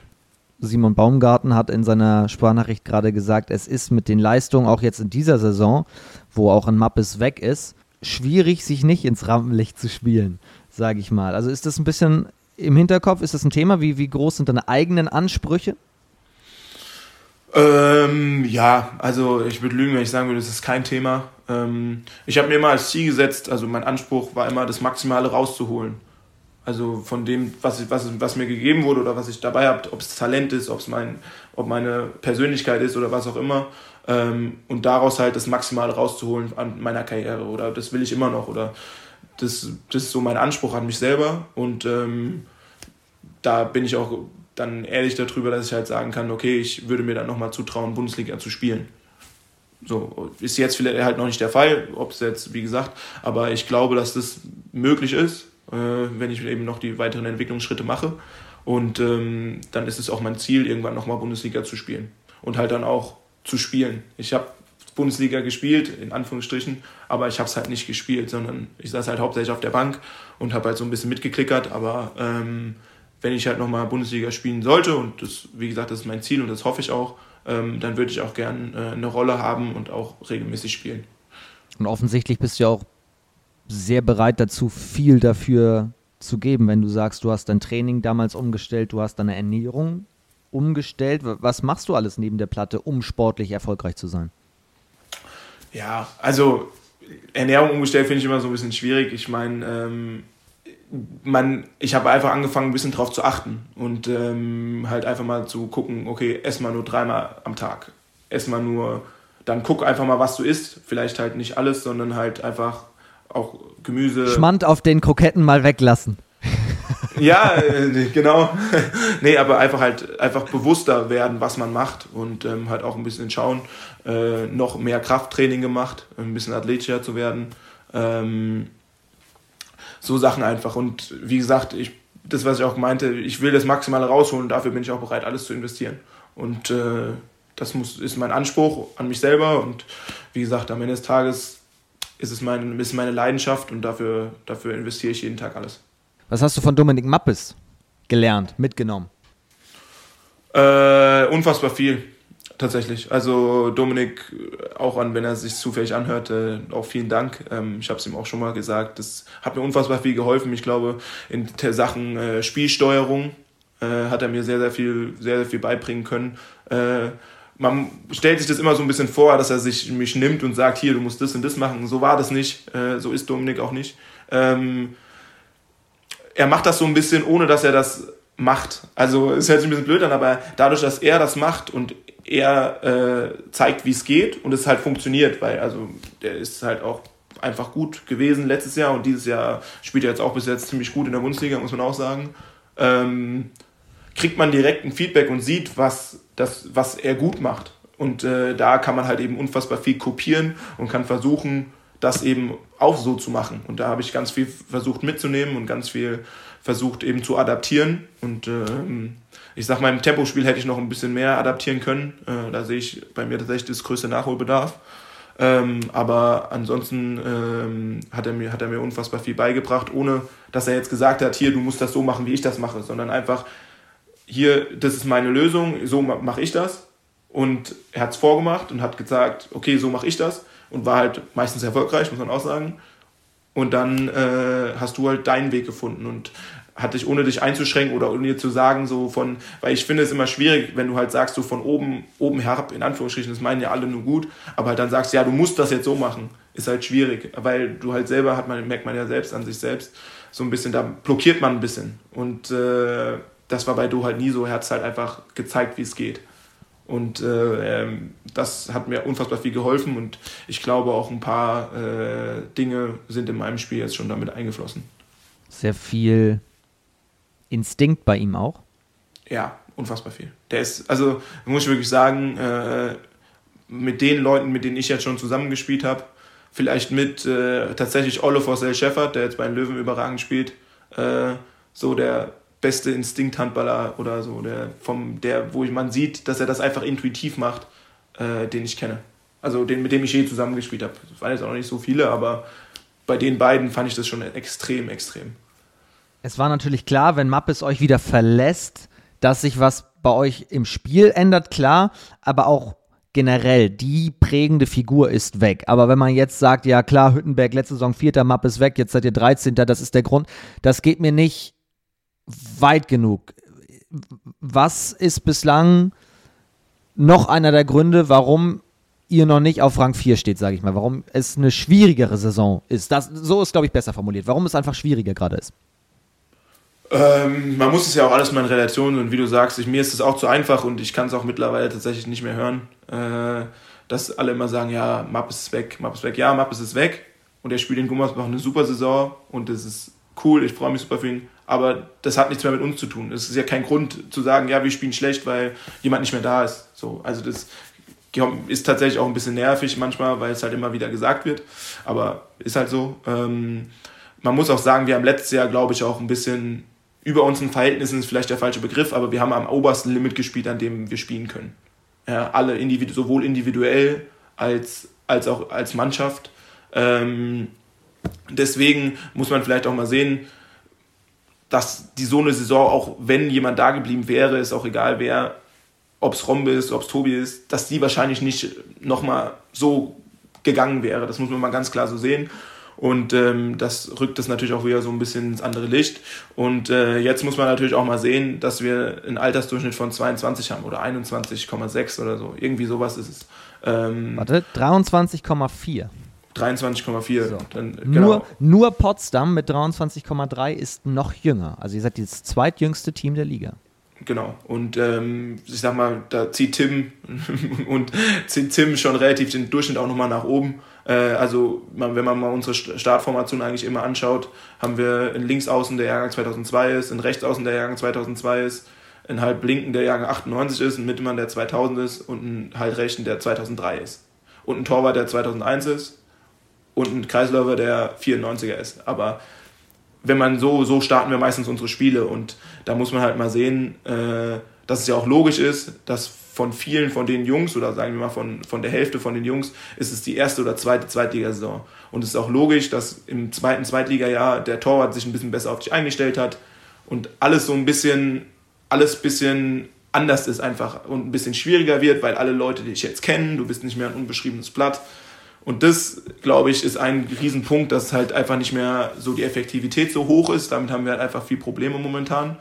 Ähm, und dass wir halt auch einfach ein paar Spieler haben, die, die halt dann auch erstmal in ihre Rolle reinkommen müssen. Zum Beispiel der Niklas ist halt, der ist ja, der ist halt 19 oder 18, 19, ist ja auch egal. Äh, und er hat jetzt zum ersten Mal Druck, dass er jetzt der erste Mann auf seiner Position ist. Und äh, das macht halt auch was mit jemandem und vor allen Dingen mit so einem jungen Spieler. Und ich glaube, es sind halt viele Faktoren, die da zusammenkommen, warum es halt dann nicht so gut läuft wie, äh, wie das Jahr davor zum Beispiel wenn wir über so viele Junge sprechen, müssen wir über Tim Schreiber noch sprechen, Jahrgang 88. Sollen wir ihn Papa oder Opa der Mannschaft nennen? Ja, äh, Opa ist vielleicht ein bisschen hochgegriffen, aber. Ähm, Dann wäre er sehr böse wahrscheinlich, weil äh, er spielt ja nicht wie einer. Er spielt also am Wochenende ja auch ziemlich cool. Ja, also wie gesagt, man merkt natürlich schon, dass Tim auch ein paar Jährchen auf dem Buckel hat. Ähm, er braucht auch immer nach dem Spiel ein bisschen länger. Ist ja auch normal. Ähm, das, ich, ich wollte es gar nicht in so einen negativen Touch reinbringen, eher in Richtung Erfahrung. Und also es war ja ernst gemeint, dass er. Ja, genau. Du brauchst ja so einen in so einem jungen Team. Genau, da wollte ich nämlich auch gerade hin, aber ich glaube, er gibt uns unfassbar viel Erfahrung und auch mal einen, einen unorthodoxes Foul zum Beispiel oder einen, irgendwas, wo du halt sagst, hier, okay, hier steht jetzt mal der Tim Schneider und da läuft jetzt mal keiner vorbei, weil äh, der halt einen Brustkorb hat wie ein Briefkasten. So, also, ist, also äh, es ist unfassbar. Dieser Brustkorb ist unfassbar. Das kann, kann, also wirklich jeder, der mal vor dem steht, das ist wirklich einfach ein Schrank. Also wirklich einfach ein Koffer von Mensch, dieser Brustkorb. Und ähm, wie du schon gesagt hast, er gibt uns unfassbar viel Erfahrung. Ähm, und das halt auch zu vereinen ist halt auch manchmal ein bisschen schwierig. Ne? Ist halt auch ein ganz anderer Handballstil, den er spielt als, als wir, weil wir halt einfach so dieses sagen wir mal, Spiel hier bliblablub und äh, wir spielen und schnell und versuchen halt ganz viel und machen halt aber auch unfassbar viele Fehler.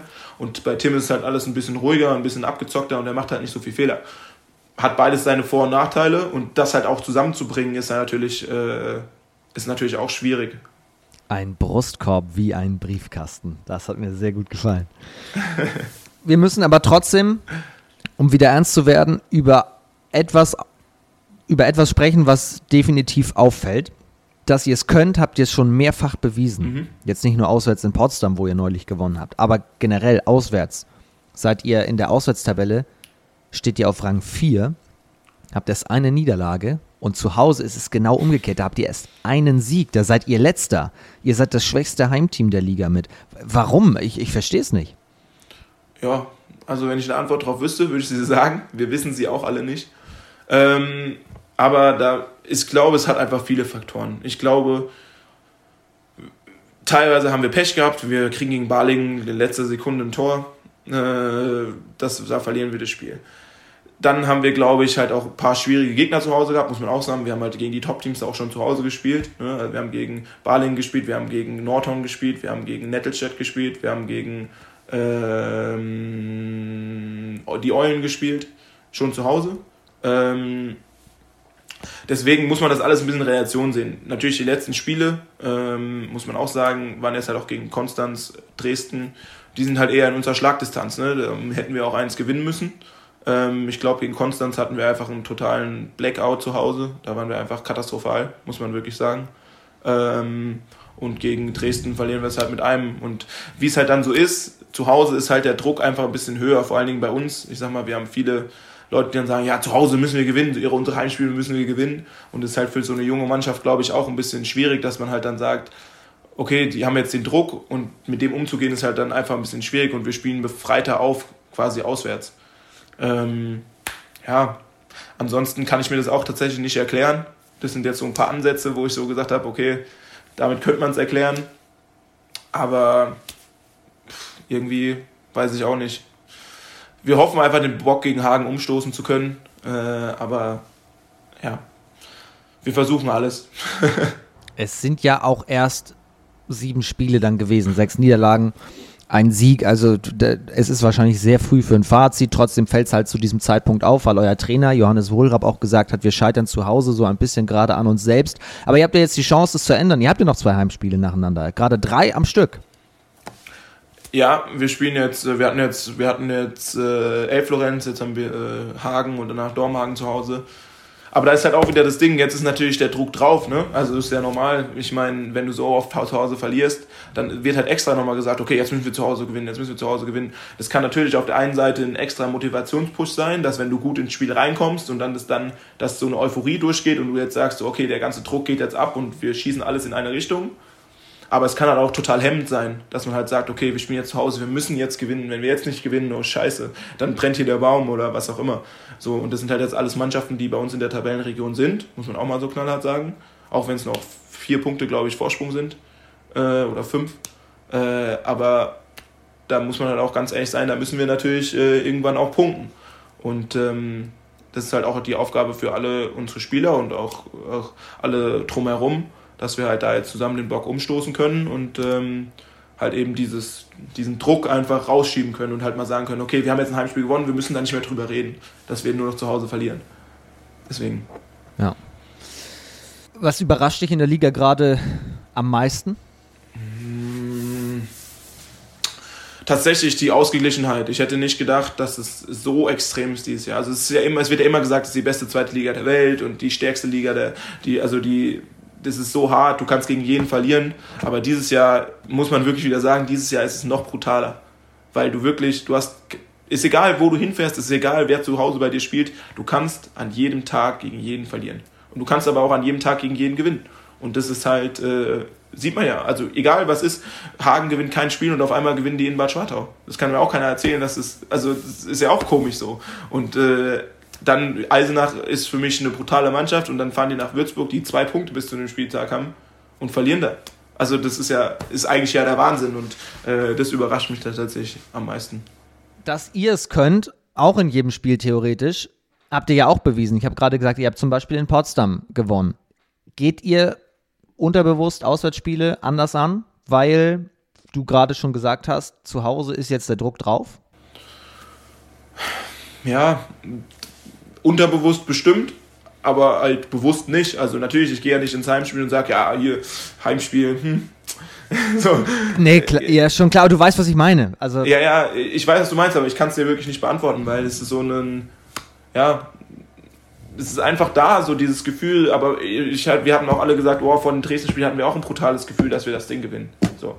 Hat man ja auch. Also ist ja, ist ja, vor jedem Spiel habe ich das Gefühl, dass wir das heute, heute ist unser Spiel so. Also das ist ja, normal, aber irgendwie, ja, vielleicht. Ich versuche es nur zu ergründen, weil du sagst natürlich, klar, wir hatten Barlingen zu Hause, wir hatten Nordhorn zu Hause, ihr hattet aber auch Eisenach auswärts, wo ihr nicht verliert. Da spielt ihr unentschieden. In Coburg gewinnt ihr. Äh, es ist, es ist einfach wild gerade, es ist verrückt. Ja, genau. In Dessau gewinnt ihr auch. Dessau spielt ein, ein, eine super äh, Vorrunde gerade, ihr gewinnt in Dessau. Ja, ja, ich, ich weiß es nicht. Ich weiß, ich weiß wirklich nicht. Ja, ich versuche das auch zu ergründen, aber ich, keine Ahnung, wirklich nicht. Ich weiß es einfach nicht. Dann machen wir da einen Haken hinter und unterhalten uns in einem Jahr nochmal. Ja. Ähm, aber eine Sache noch 14.12. da spielt ihr in Großwallstadt. Das ist dann ja für deinen Papa ein ganz besonderes Spiel. Ja, äh, tatsächlich saß er letztes Jahr auf der Bank, wie wir da gespielt haben. Ähm, weil er, er war zwischenzeitlich letztes Jahr, wie die ihren Trainer entlassen, also die hatten ja. Mit, Ach, nachdem ähm, Ralf Bader weg war, stimmt, ich erinnere genau, mich. Mhm. Genau, genau, dann war äh, Mike Hanschke und äh, Papa war mit auf der Bank. Und äh, es war schon cool, hat schon Spaß gemacht. Meine Großeltern waren tatsächlich auch da und es war schon, war schon auch ein cooles, cooler Moment. Wir haben auch gewonnen und ja, war auch ein super Spiel, deswegen war das echt cool. Wir kommen jetzt zu dir als Person. Wir haben ja vorhin schon ein bisschen was gehört zu dem und wir haben vor allem auch gehört, dass du sportlich nicht nur sehr aktiv bist, sondern auch sehr ehrgeizig bist. Vor einem Jahr hast du hier im Podcast schon eine Sprachnachricht geschickt. Da war Dominik Plaue zu Gast, der Torhüter vom TV Hüttenberg. Ihr seid ja relativ eng. Habt ihr nämlich da letztes Jahr schon erzählt im Sinne von, ihr seid zwar eigentlich befreundet, aber wenn es dann auf den Tenniscourt zum Beispiel geht oder ihr mal Squash spielt oder so, dann ist die Freundschaft auch relativ schnell vorbei. Und wenn du in seinen Podcasts kommst, dann muss er jetzt natürlich auch in deine Folge kommen. Hier kommt der Torwart vom TV Hüttenberg, Dominik Plaue. Moin, mein Lieber. Ich äh, habe einen Auftrag bekommen äh, und es hat mir ein Vöglein gezwitschert, dass Ian Weber im Podcast der zweiten Handball-Bundesliga ist und er weiß immer noch nicht, von wem ich es habe und das ist auch gut so und es bleibt auch so, weil ich habe ja, ja meine Quellen und meine Kontakte, gerade an den Norden, sind ja sehr gut. Ja, ich weiß nicht, bei welchem Thema ihr gerade seid. Ihr werdet sicherlich über einiges gesprochen haben, gibt ja einiges zu erzählen. Der Ian hat ja auch immer viel zu erzählen und vergisst dann auch ab und zu mal eine Pause, aber das ist auch, ist auch gut so. Deswegen mögen wir ihn ja auch und ihr werdet sicherlich über seinen sportlichen Weg gesprochen haben, über sein sportliches Interesse auch abseits des Handballfeldes, ist ja auch sehr sportbegeistert und ja, betreibt ja auch viel Sport, er geht gerne Basketball spielen, er spielt gerne Squash und auch Tennis und ach, das ist irgendwie so ein Stichwort, Tennis. Und ich glaube, da sitzt der Stachel ein bisschen tief, da könntest du auch noch mal ein bisschen bohren auf jeden Fall, weil seine sportliche Bilanz ist nicht ganz so gut gegen mich. Ich glaube, es steht insgesamt 4-0, darunter mal ein 6-1, 6-1, 6-1. Das hat ihm schon sehr wehgetan. Und äh, dann hat er irgendwie gesagt, ja, ich bereite mich jetzt hier vor mit einem guten Kumpel und du hast keine Chance im nächsten Spiel. Und ja, was das mit einem fliegenden Tennisball zu tun hat und äh, der dazugehörigen Challenge, ob der wirklich im Aus war, das kann er dir ja gerne selber mal erzählen, wird bestimmt äh, das sehr gerne wiedergeben, was dann diesem besagten Tag passiert ist. In diesem Sinne erstmal liebe Grüße, aber es gibt ja auch noch einiges zu erzählen, was diesen jungen Mann angeht. Ich halte sehr, sehr viel von Ian, äh, nicht nur im Training, sondern auch menschlich. Feiner Kerl. Er hat ein gewisses Amt inne bei uns im Freundeskreis. Ich habe Ian ja schon seit dem er hier ist unter meinen Fittichen oder Ida und ich kümmern uns ja um unseren kleinen Ziehsohn, habe ich ihn mal genannt. Spaß beiseite. Ähm, wenn wir irgendwie Spieleabend haben oder uns mal zum Brunchen treffen oder Kaffee, Kuchen, hat er ihren sein Bäckeramt sehr, sehr gut inne. Also er macht das wirklich mit voller Leidenschaft und macht das wirklich mit einer Präzision, die ist unfassbar, was er da alles dann auftischt. Also da, den jungen Mann kann man schicken, wenn es ums Bäcker-Thema geht. Der Ian wäre zum Beispiel einer, der für mich ein Wer wird Millionär-Kandidat ist. Ich habe mich ja schon äh, ein, zwei Mal beworben, bin dann aber vor lauter Aufregung durch diese äh, leichteste Kategorie gefallen, obwohl es eigentlich die einfachsten Fragen sind, aber da ist die Aufregung doch groß. Aber der Ian wäre einer, den würde ich wirklich als äh, Telefonjoker nehmen, weil er sich einfach in jeglicher Kategorie im Sport auskennt, egal um welche Sportart es geht, egal welcher Spieler wann mal wo was gewonnen hat, welcher Spieler wann aufgehört hat und und kann einem da wirklich viel zu erzählen und ist ein sehr belesener Mann. Ich halte viel von ihm. Ich würde mir wünschen, dass er ab und zu mal ein bisschen ruhiger wird, aber das kommt auch mit dem Alter, glaube ich. Von daher habt viel Spaß, ihr zwei, liebe Grüße und bis bald mal wieder, wenn ich den Schlagwurf wieder lang hoch im Training halte und er sich wieder ärgert. Ciao. Dominik Blaue, viele Grüße, liebe Grüße. Mir hat sehr gut der Satz gefallen. Ich halte, ich halte wirklich viel von Ihnen im Training und auch sonst. ja, äh, erstmal vielen Dank für die netten Worte, Domi. Ja, da war jetzt viel drin, ne? Ich, äh, es war jetzt sehr viel drin. Wir fangen mal mit dem ganz Positiven an. Du bist ein hervorragender Bäcker. Nee, ich bin kein Bäcker. Ich gehe sehr gut zum Bäcker. Also das ist, das Ding ist, ähm, wir, wenn wir gehen, wenn ich, es ist immer so, wenn ich dann zu, ich, also ich wohne mittlerweile jetzt in Hüttenberg, aber davor habe ich noch in Dutenhofen gewohnt, die ersten Jahre. Und dann bin ich immer vorm Training, weil ich halt, bin ich halt immer eine Stunde vorher losgefahren und bin erst noch zu Ida und Domi und habe dann Kaffee getrunken und bin dann ins Training so. Und dann habe ich halt manchmal gedacht, so, oh, bringst du mal was mit? Ne? Und äh, ich kenne ja die Bedürfnisse von den zwei und dann äh, habe ich halt da immer angefangen, auch mal was, was Kulinarisches mitzubringen. Also irgendwie mal eine Puddingbrezel oder so ein Donut oder da gibt es verschiedene Möglichkeiten und auch zu jedem Anlass was anderes. Und ähm, Genau, deswegen bin ich, wurde ich dafür viel gelobt und zum Brunch oder so, da habe ich auch verschiedene Körnerbrötchen auswahlen und verschiedene Brötchen und Laugenstangen mit Käse, das, was halt gerade gebraucht wird und ich glaube, da, da kenne ich mich gut aus beim Bäcker meiner Wahl. Okay, also du, du hast auf jeden Fall auf die kulinarischen Bedürfnisse von Dominik Plau und seiner Frau sehr geachtet, sage ich mal. Und du bist offensichtlich der Ziehsohn, sagt Domi. Äh, ja, also wir sind ja, wie gesagt, gut befreundet und äh, die zwei ähm, haben sich, kümmern sich immer sehr gut um mich. Äh, wie gesagt, ich habe ja nicht immer hier in Hüttenberg gewohnt, deswegen habe ich auch öfters mal einen Schlafplatz gebraucht hier und konnte halt bei den zwei immer gut übernachten. Und äh, wenn ich ein Problem habe oder irgendwie, oder auch die zwei ein Problem haben oder irgendeiner von denen, dann äh, sprechen wir auch immer sehr gerne drüber und äh, ähm, genau, wir verstehen uns sehr gut und ähm, ich bin sehr dankbar, dass die zwei sich so um mich gekümmert haben. Oder auch immer noch kümmern. Und trotzdem ist ja offensichtlich Tennis ein Thema. Du hast, als, als er gerade gesagt hat, er hätte 6-1, 6-1, 6-1 gegen dich gewonnen, energisch den Kopf geschüttelt und gesagt, stimmt nicht.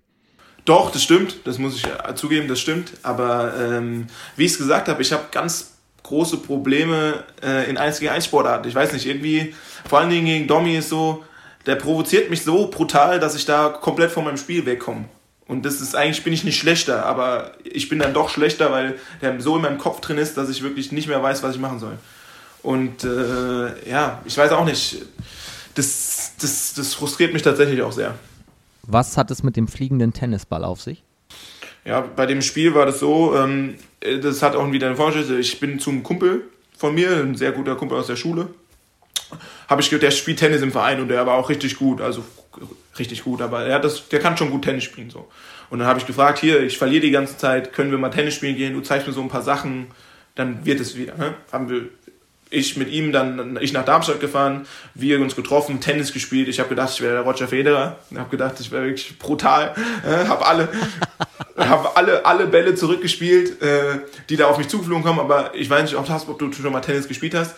Umso besser der Gegenspieler ist, umso besser spielst du auch, weil du ja, du musst ja den Ball nicht beschleunigen und sowas und das ist viel einfacher.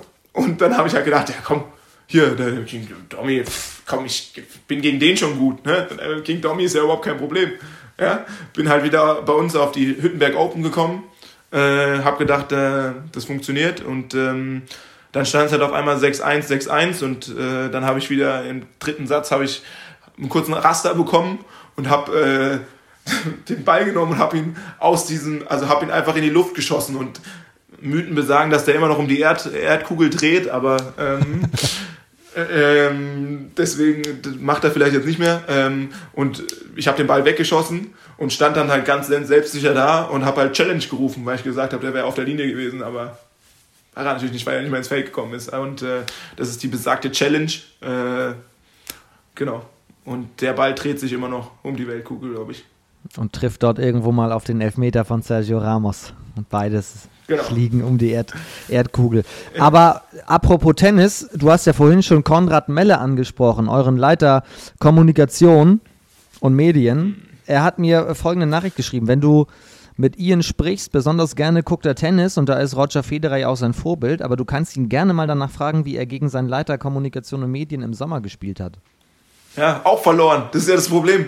Äh, und äh, ich kann jetzt auch, äh, wie gesagt, ich habe auf das einzige, das einzige Tennismatch, was ich bis jetzt gewonnen habe, war gegen unsere Physiotherapeutin. Gegen die habe ich gewonnen. Aber der Rest habe ich verloren. An die Lampe auch noch nie gewonnen. Das ist auch ein Problem. Auch nicht geschafft. Deswegen. Der Geschäftsführer vom VfL Oldenburg. Ja, so, auch noch nicht geschafft. Also, wie gesagt, ich habe ich hab da auch ein Problem. Squash kann ich auch gegen meinen Bruder und meinen Vater so oft spielen, wie ich will. Ich verliere. Ich, ich weiß auch nicht, wie das geht. Aber ja, es ist so. Es ist, äh, keine Ahnung, da ist der Wurm drin, aber äh, ich versuche mich dann eben in der, Sommer, äh, in der Sommerpause wieder in Form zu spielen. Dann kommen wir jetzt zu anderen Themen. Sehr belesen in Sachen Sport bist du, hat Dominik gerade gesagt, dass du ziemlich viel wüsstest und ich weiß, dass du Quizfanatiker bist. Das heißt, wenn Dominik Plaue tatsächlich wieder erwarten, jetzt doch noch zu Wer wird Millionär irgendwann kommt, wärst du auch sein Telefonjoker? Bei Sportfragen würde ich mich dafür qualifiziert fühlen, ja, auf jeden Fall. Kommt er zu Wer wird Millionär? Der weiß schon viel. Das ist, äh, hätte ich nicht, nie geglaubt, oh, Achtung, hätte ich nie geglaubt, aber der weiß schon sehr viel. Also der weiß wirklich viel. Ich, ich weiß nicht woher, ich weiß nicht, wie er das macht, aber der weiß schon viel auch so über Politik und Wirtschaft und so, davon habe ich halt gar keine Ahnung, aber der, da weiß er echt viel. Also ich weiß nicht wie, aber er weiß es und ich glaube, das könnte dir schon sehr viel weiterhelfen. Klar ist, du müsstest dann mit ihm trainieren, denn stimmt es, dass dein Leben quasi auch ein Quiz ist, dass du eigene Aktenordner mit Quizfragen erstellst? Das ist richtig. Äh, das ist tatsächlich mal aus einer Idee entstanden, dass ähm, ich mit meinen drei besten Schulkumpels ähm, wir irgendwann gesagt haben, okay, wenn wir uns mal wieder sehen, wenn ich mal wieder in Darmstadt bin, dann ist immer so, wir sind nicht so, dass du dann einfach so einfach nur in Gespräche verfällst, sondern dann ist manchmal so ein bisschen so, keiner weiß, weil man sich halt länger nicht gesehen hat. Und dann habe ich halt mal aus Spaß gesagt, okay, ich bereite mal was vor. So. Und habe halt angefangen, äh, mir von Schlag den Raab und allen anderen Quiz-Sendungen, die es so im Internet gibt und überall Quizfragen, also Quizformate. Also es gibt ja ganz verschiedene Sachen bei Schlag den Rab auch. Es gibt ja nicht nur, ich stelle dir eine Frage und du gibst mir eine Antwort, sondern es gibt ja so Sachen wie, wer weiß mehr, äh, also Sachen zum Beispiel, sag mir alle äh, Hauptstädte der Welt mit B zum Beispiel. Also angenommen. Kannst du ja mal aus Spaß machen, ich gibt ein paar. So. Ich habe mir tatsächlich hier aufgeschrieben, ob wir zwei, drei Quizze mal ganz schnell spielen können. Du bist der Quizmaster sozusagen und dann gucken wir mal, wie weit wir kommen. Also Hauptstädte mit B, sagst du? Ja, ich kann auch meinen Ordner schnell holen, wenn du magst. Du, ach, du hast sie jetzt da bei dir? Ich glaube, ich habe die oben liegen, ja? Ja, unbedingt, unbedingt. Ja, warte kurz, ich muss ganz kurz holen. Ich hoffe, jetzt habe ich nicht zu viel verhauen. Es ist nicht im Auto, aber ich bin mir relativ sicher, dass der bei mir im Zimmer liegt.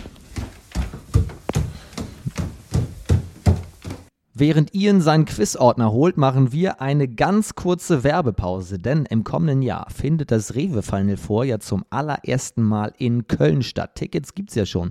Online bei der Liquimodi HBL könnt ihr gerne mal auschecken, aber dazu gibt es noch etwas viel Größeres. Ihr könnt am Wochenende selbst nicht nur bei den Spielen dabei sein, sondern auch noch die Torhüterlegende Henning Fritz treffen. Wie geht das? Den Link packe ich euch in die Folgenbeschreibung. Henning Fritz wird beim Final Four dabei sein und die Spiele analysieren. Das Ganze wird organisiert von tr-germany.com. Das Reiseunternehmen bietet euch Tickets zum Spiel, Hotel und abends ein Meet and Greet mit Henning Fritz. Ich werde das Ganze moderieren und er wird die Halbfinals analysieren. Wenn ihr sagt, das klingt genau nach dem Wochenende, das ich haben muss in Köln, erst Pokal gucken, dann Henning Fritz hören und natürlich auch selber Fragen stellen. Dann klickt auf den Link in der Folgenbeschreibung und dann könnt ihr euch das Ganze mal anschauen. Also würde mich freuen, wenn wir uns an dem Wochenende in Köln dann sehen. Und jetzt machen wir weiter mit dem Quiz von Ian Weber. So, Ian, du hast einen dicken Ordner geholt. W wann, wann hast du das alles gemacht? Wie lange arbeitest du an diesen ganzen Quizformaten schon? Ähm, tatsächlich seit, ähm, seit Corona. Weil wir dann, ich habe äh, das dann so, und dann kam immer mehr dazu. Also ich habe halt dann auch mal mit meiner Familie gespielt, mal mit hier beim Trainingslager und was auch immer. Und ähm, dann hat sich das so vermehrt und äh, dann habe ich noch ein paar dazu bekommen. Ich bin jetzt mittlerweile sogar ein bisschen digital, also ich könnte das auch online machen so. Deswegen, also ich bin da jetzt schon relativ gut ausgestattet. Krass. Wir, wir waren bei Hauptstädten mit B, ne? Oh, als, als Beispiel. Ja, genau, aber ich also das ist tatsächlich so, ähm, jetzt hast du ja Vorbereitungszeit, das ist jetzt blöd, ich nehme jetzt ein anderes Thema, damit es ein bisschen schwieriger für dich wird. Ähm, äh, deswegen ist, ist so mein Lieblingsspiel ist tatsächlich Wer weiß mehr. Das ist ganz einfach zu erklärt. Ähm, ich sage den Überbegriff, Beispiel wäre zum Beispiel Wochentage und du sagst einfach, du hast natürlich jetzt keinen Gegner, der Gegner wäre jetzt ich, weil ich habe die Lösung, aber ist ja egal. Ähm, und zum Beispiel Wochentag und dann sagst du Montag, dann sagt der Gegner Dienstag, Mittwoch, Donnerstag und dann sagt er zum Beispiel Dönerstag, wäre falsch, so, das hättest du den Punkt gemacht. Ja, okay. Ja, also das, das heißt, so wer als erstes einen Begriff falsch errät, sage ich mal, ist raus. Ist raus, genau. Ja. Ich würde jetzt einfach mal was fragen, wenn es in Ordnung wäre. Definitiv. Okay. Also ich suche Länder von Amerikas Festland. Das muss ich dazu erklären. Amerikas Festland, also dazu zählt Nord-, Süd- und Mittelamerika. Aber zum Beispiel Kuba oder Jamaika ist kein amerikanisches Festland. Also ich suche nur Festländer vom amerikanischen Kontinent. Ja. Achso, jetzt muss ich anfangen, ja? Ja, ja, klar. US, USA. Ja, genau. USA ist, USA ist völlig richtig. Dann würde ich jetzt zum Beispiel sagen Peru. Chile. Chile ist richtig. Brasilien. Argentinien. Ja. Bolivien. Ecuador. Ja. El Salvador. Kolumbien. Äh, Panama. Mexiko. ähm, Nicaragua. Ähm, Uruguay, Französisch-Guyana. Trinidad und Tobago, ist das eine Insel oder ist es Festland? Das ist eine Insel. Okay. Ja, Das heißt, ich hätte jetzt theoretisch verloren. Theoretisch hättest du jetzt verloren, ja. Wenn du willst, kann ich auch noch ein paar sagen. So, einfach nur, weil ich habe hier die Lösung hier stehen, das muss man auch dazu sagen. Ich, Ja, hau- haben wir, kan haben wir Kanada schon gesagt? nee, Kanada haben wir noch nicht gesagt. Nee, Ka Kanada wäre mir noch eingefallen. Bolivien hast du, glaube ich, schon Also gesagt. Kanada wäre richtig. Ein weites Land wäre Belize gewesen. Oh ja, stark. Ähm, anderes Land wäre noch äh, Costa Rica. Ja, na klar. Ausgerechnet in der WM-Woche, wo wir gegen die spielen im Fußball, fällt uns Costa Rica nicht ein. Genau. Äh, Guatemala. Weiß nicht, ob wir es schon hatten. Nee. Ähm, Guyana. Also nicht französisch-Guyana, sondern Guyana nur. Ja, weitere Sachen wären auf jeden Fall äh, Paraguay wäre noch was gewesen, Suriname, Venezuela. So läuft das dann quasi. Okay, ein, ein zweites Spiel noch. Ein zweites Spiel noch. Das finde ich jetzt stark. Das bringt richtig Spaß. Das Okay. Ähm, das ist vielleicht ein bisschen schwieriger, aber was hältst du denn von äh, den Titeln von dem ABBA Gold Hits Album? Aber Gold Hits, ABBA Gold Hits Album. Kennst du diese goldene CD? ja. Ja, lass uns das mal probieren. Keine Ahnung. Ja, okay. Da einfach Titel von diesem Album. Ich würde jetzt aus dem Kopf einfach die ABBA-Songs nennen, die ich kenne, weil das sind wahrscheinlich auch die berühmtesten. Also, Thank You for the Music. Das ist absolut richtig. Ähm, Mamma Mia wäre zum Beispiel auch Klassiker. Kannst du eigentlich die Lösung da ablesen die ganze Zeit? Ja, klar. Ich habe ja, ich habe ja, das, ja, klar. Ach so. Ach so. Ja, ja. Okay, okay, okay. Ähm, ähm, äh, Waterloo. Waterloo natürlich. Ja, absolut richtig, absolut richtig. Ähm, Dancing Queen. Es äh, gibt einen Song von ABBA, der läuft. Kennst du den Film von Mr. Bean? Rowan Atkinson, der spielt doch ähm, Johnny English, diesen, diesen Superagenten, dem immer alles schief läuft und der muss die englische Krone retten. Und dann sitzt der, der Verbrecher, äh, sitzt auf dem Thron und soll gekrönt werden. Die ganze Aufmerksamkeit der Erde ist auf ihn, Kameras, also die, die, die Krönungszeremonie einfach des britischen Königs läuft. Und Johnny English versucht es zu verhindern und hat eine DVD produziert, die eingeschoben werden muss, wo alle Verbrechen drauf sind, um der Weltöffentlichkeit jetzt zu zeigen, ist der falsche Mann, der darf auf gar keinen Fall britischer König werden. Er vertauscht dann aber leider die DVD und dann wird die falsche reingeschoben und auf dieser DVD, die dann halt live während der Krönungszeremonie im Fernsehen läuft, ist er zu sehen, wie er morgens Zähne putzt und zu ABBA singt. Und das ist ein totaler Urwurm. Und ähm, ich habe ihn auch im Ohr, aber wie heißt er denn? Na, na, na, na, na, ähm, na, na, na, na, ähm, irgendwas mit Mother. Oh, ja. Ähm, ähm, das, das Your Mother Know, glaube ich. Does your mother know that you are. Das ist, diese Szene ist so lustig, ja. Check das mal auf YouTube aus. Absolut richtig. Das Your Mother Know ist absolut richtig. Ähm, Money, Money, Money. Auch ein Klassiker. Na klar. Und dann wird's aber schon dünn bei mir. Super Trooper. Absolut richtig. Super Trooper. Ja, genau, weiter kann ich den auch nicht, aber, aber den, den, den kennt man. Ähm, was hältst du von äh, Voulez-vous? Habe ich bestimmt schon mal gehört, aber hätte ich, wäre ich jetzt so nicht drauf gekommen. Voulez-vous? Aha. Bist du ein ABBA-Fan? Merkt man. Nee, aber also ja, ich höre die schon gerne. So. Da gibt es ja auch ein paar coole Remixes so. Also so die Originale weiß ich nicht so, aber ich habe auch Mamma Mia ist super. Gimme, gimme, gimme. Ja, genau. Ja, auch, genau. Ähm, ich, soll ich auflösen oder willst du noch ein, zwei versuchen? Einen versuche ich noch. Ähm, Okay. Take a chance on me. Ja, auch richtig. Sehr gut. Und mehr kenne ich nicht. Wenn wir das mit Taylor Swift-Songs machen würden, könnte ich dir hunderte aufzählen, aber bei ABBA bin ich jetzt fertig. Oh, da zu Taylor äh, Swift ist auch, da kann ich äh, schon mal anfangen, äh, für Weihnachten zu üben, weil bei uns ist so, äh, Musik darf, jeder hat eine Stunde bei uns. Also wir sind ja Mama, Papa, Leonard Derger, also meine beiden Geschwister und ich. Und dann hat jeder eine Stunde, wo er Musik machen darf. Und dann wird immer, meine Schwester nutzt diese Stunde immer, um Taylor Swift zu hören. Und alle haben keine Lust mehr danach, aber gut. Kleine, naja, sehr Nebengeschichte. Gefällt mir sehr gut. Genau, andere Sachen wären noch gewesen. Ja, ähm, I Have a Dream. Ich weiß nicht, ob dir was sagt. Ich weiß es aber auch nicht so genau. Fällt mir nur I Have a Dream von Alexander Klaus gerade ein.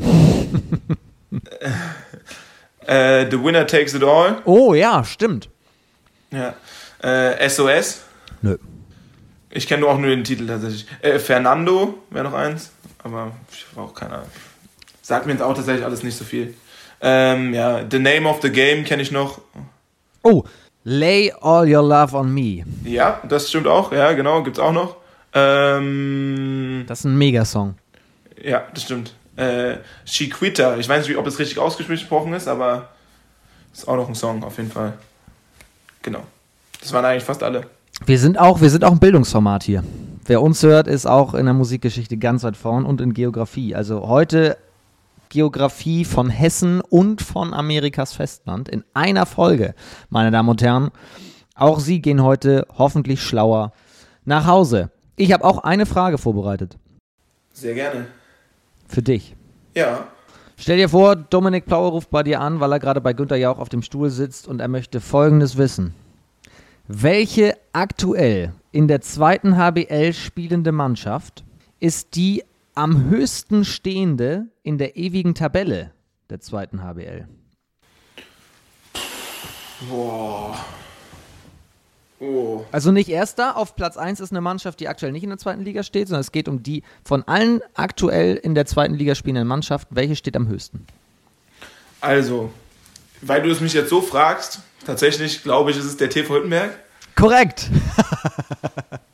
ähm, ja, ich glaube, wir sind da schon relativ gut dabei, ne? Der TV Hüttenberg steht noch auf Platz 3 in der ewigen Tabelle mit aktuell 900 und wie viele Punkte habt ihr aktuell? Ich habe es dir vorhin aufgeschrieben. 11, ne? 11. Also habt ihr dann aktuell 912 Punkte in der ewigen Tabelle.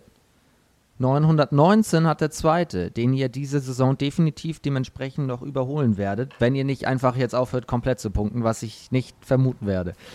das wäre schlecht auf jeden Fall. Wer ist Zweiter? Was würdest du sagen? Zweiter? Spielen die momentan, die auch in, momentan in der zweiten Liga spielen? Ähm, nee. Nein. Nee, nee. Ihr seid insgesamt Dritter und seid damit die von allen Teams aktuell die am höchsten stehende. Ja, aber boah, spielen die gerade Bundesliga? Nein. Gut. Spielen aktuell dritte Liga. Dritte Liga. Boah. Kannst du mal ein Bundesland oder so sagen? Nordrhein-Westfalen. Ja, gut. Da gibt es so viele Mannschaften, da gibt es so viele Drittligisten. Nordrhein-Westfalen. Dritte Liga. Letzte Saison noch zweite Liga. Ja, TV Amstetten. Korrekt.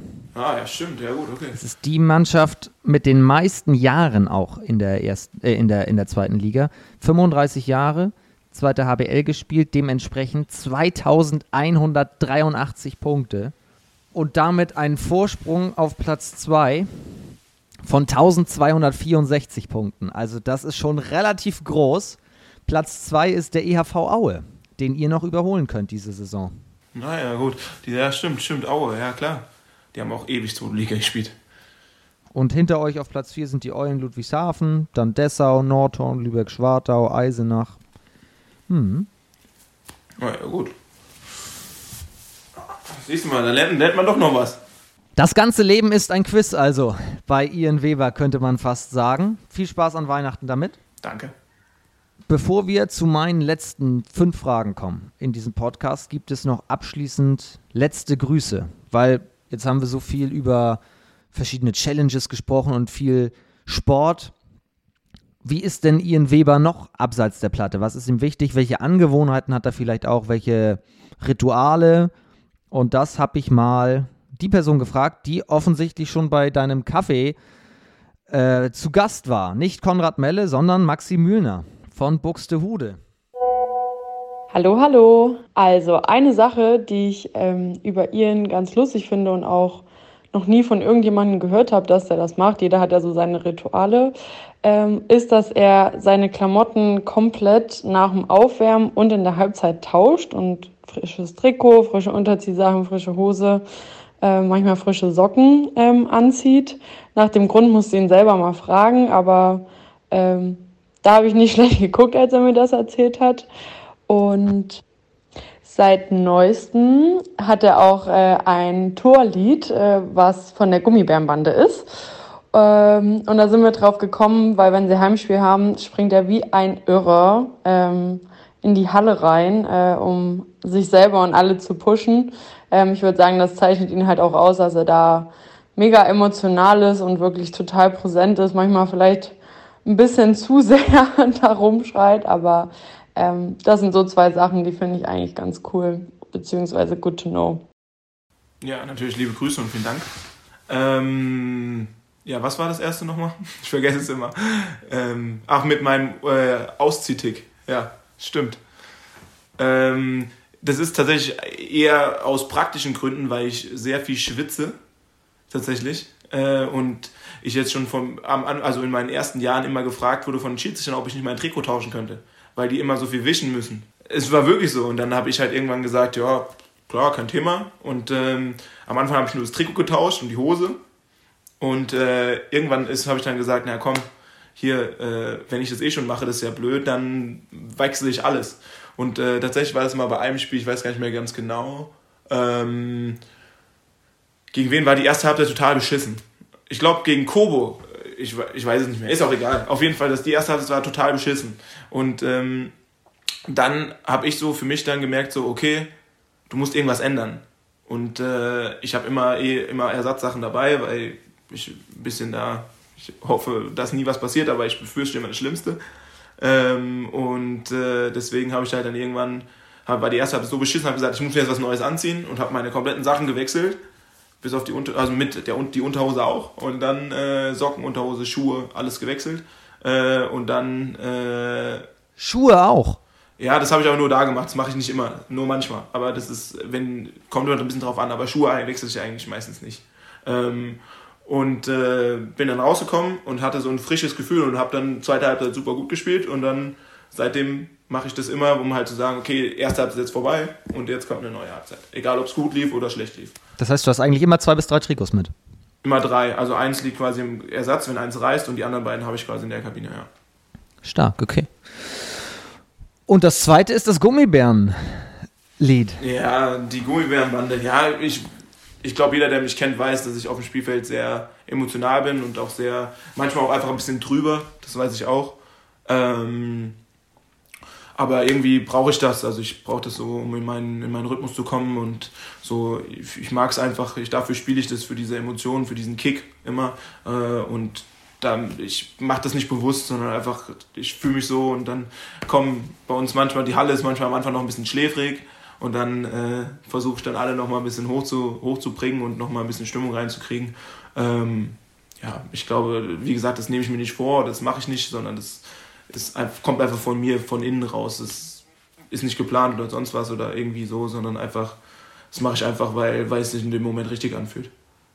Aber damit schließt sich ja auch wieder so ein Kreis. Wir haben über Verantwortung innerhalb der Mannschaft gesprochen, im Spiel gesprochen und dann natürlich auch, je, je sicherer man sich fühlt, desto mehr animiert ja man ja auch das Publikum und sagt, kommt nochmal. Und, und das, dazu kann ja so eine Spielweise auch dann nochmal beitragen.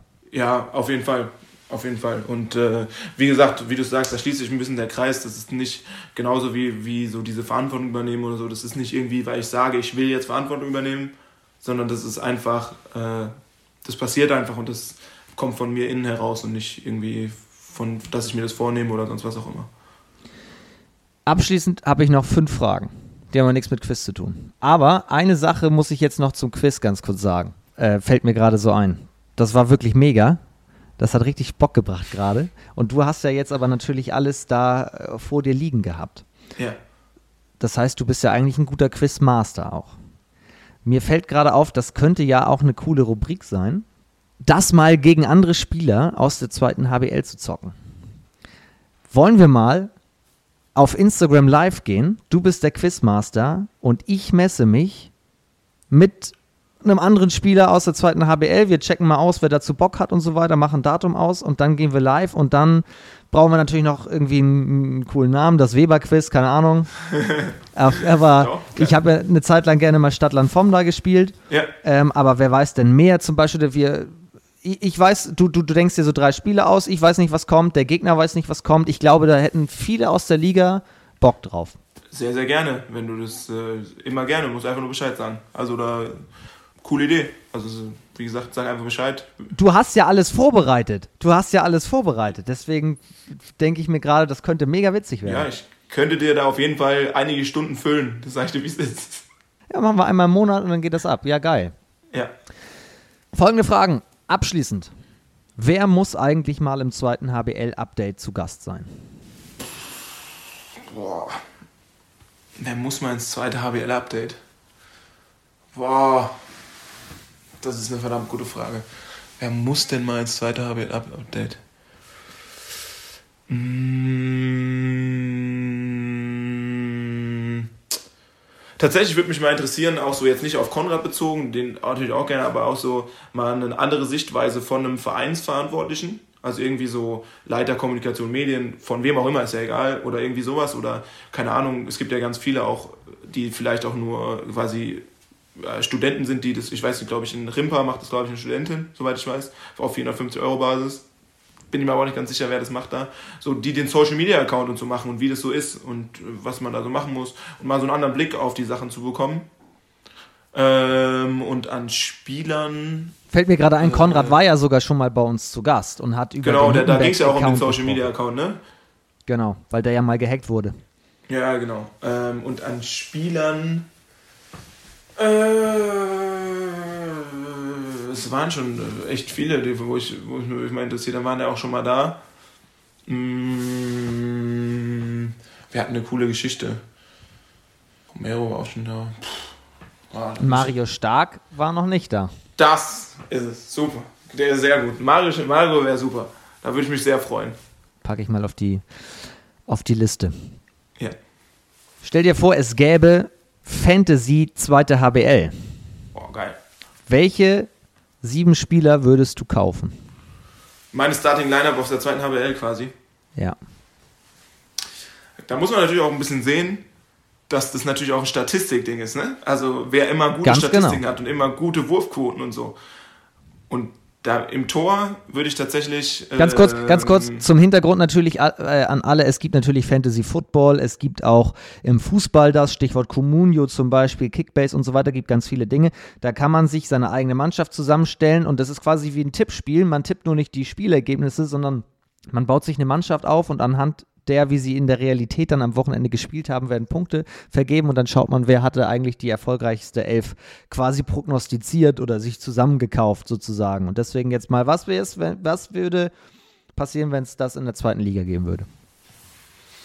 Ähm, also eigentlich links außen auf jeden Fall Tom Skroblin, weil der hat auch sieben Meter wirft, aber da will ich jetzt in unserem äh, Blackie, also unser Philipp Schwarz, der wirft nämlich auch unfassbar hochprozentig. Aber der wirft natürlich keine 7 Meter. Das heißt, äh, nehme ich Tom Skroblin, ähm, halb links, ja, dann nehme ich Finn. Finn Hangstein, äh, wir kennen uns auch gut tatsächlich, das ist ganz witzig. Äh, da ist ganz, deswegen nehme ich Finn, der wirft halt immer 7 Meter alle rein und halt auch aufs leere Tor und so. Deswegen, Finn ist da, glaube ich, auf halb links eine absolute Bank. Ähm, auf Mitte, wer wirft noch 7 Meter auf Mitte?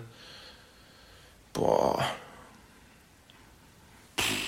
Komme ich gleich zu, muss ich noch überlegen.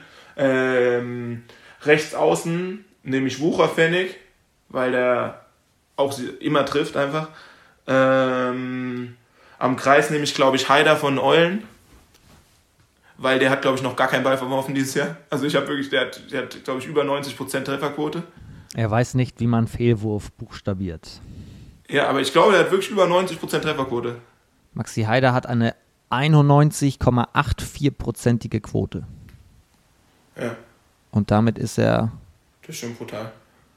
relativ weit oben. Jetzt die 100%igen mal, mal rausgenommen. Gibt ja auch einige, die einmal im Spiel einen Wurf nehmen, einmal treffen und dann hast du eine 100%ige. Aber dann kommt schon Heider. Hm. Äh, ja. Ähm, genau, am, dann nehme ich Heider am Kreis, nehme Joe Jared Gens auf halb rechts, weil ich den richtig gut finde einfach. Ähm, und äh, ich nehme, glaube ich, Visotrop von, äh, den, von äh, Baling, weil der gegen uns auch brutal gespielt hat und ich den auch echt gut finde auf Rückraummitte. Starke Truppe. Ja. Starke Truppe. Mal schauen, die Frage kommt heute zum ersten Mal. Die wird jetzt jede Folge kommen und dann schauen wir mal, was die anderen Gäste so aufstellen.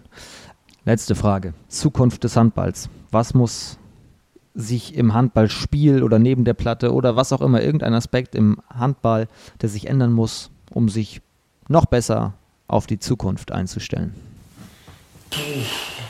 Zukunft des Handballs ich glaube, wir fahren ganz gut damit, da gar nicht so viel zu verändern. Und ich weiß, es ist auch oft und es ist auch ein schmaler Grad zwischen Weiterentwicklung und Professionalisierung, so wie es halt ist und wo du halt auch irgendwie, dass es halt noch professioneller wird, mehr Geld kommt und bessere Spieler, bessere Trainingsbedingungen.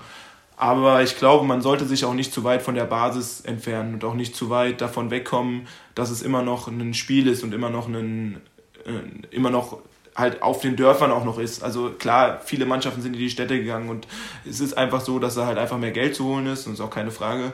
Aber ich glaube, man sollte davon wegkommen, von diesem immer höher, immer besser, immer weiter. Und weil da halt auch ein bisschen, sag ich mal, bisschen was kaputt geht an Individualität und ähm, Spielwitz und dem ganzen drumherum.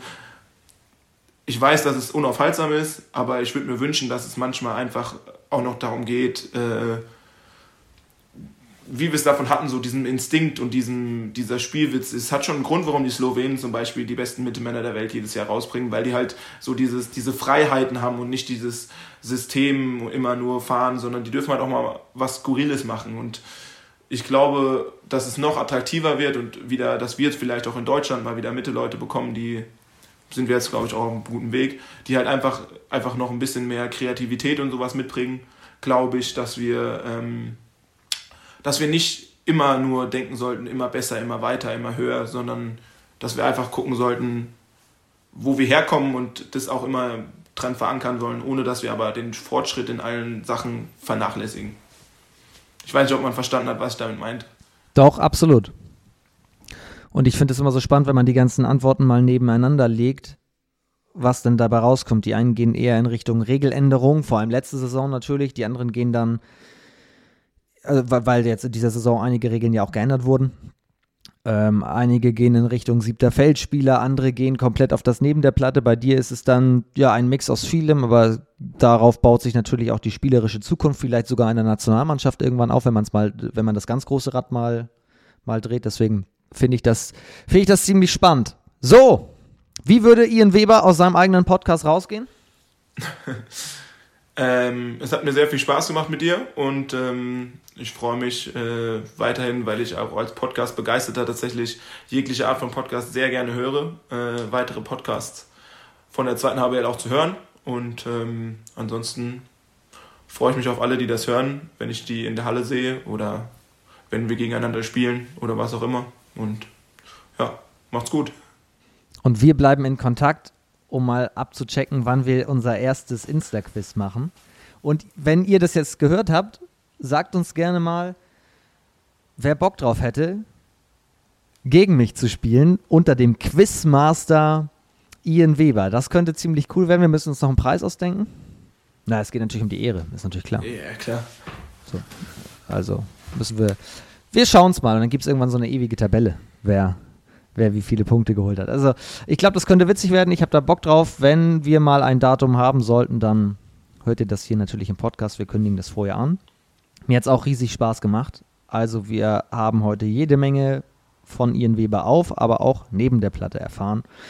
Ich wünsche dir weiterhin alles Gute in der Saison, vor allem verletzungsfrei bleiben und danke, dass du dir so viel Zeit genommen hast heute.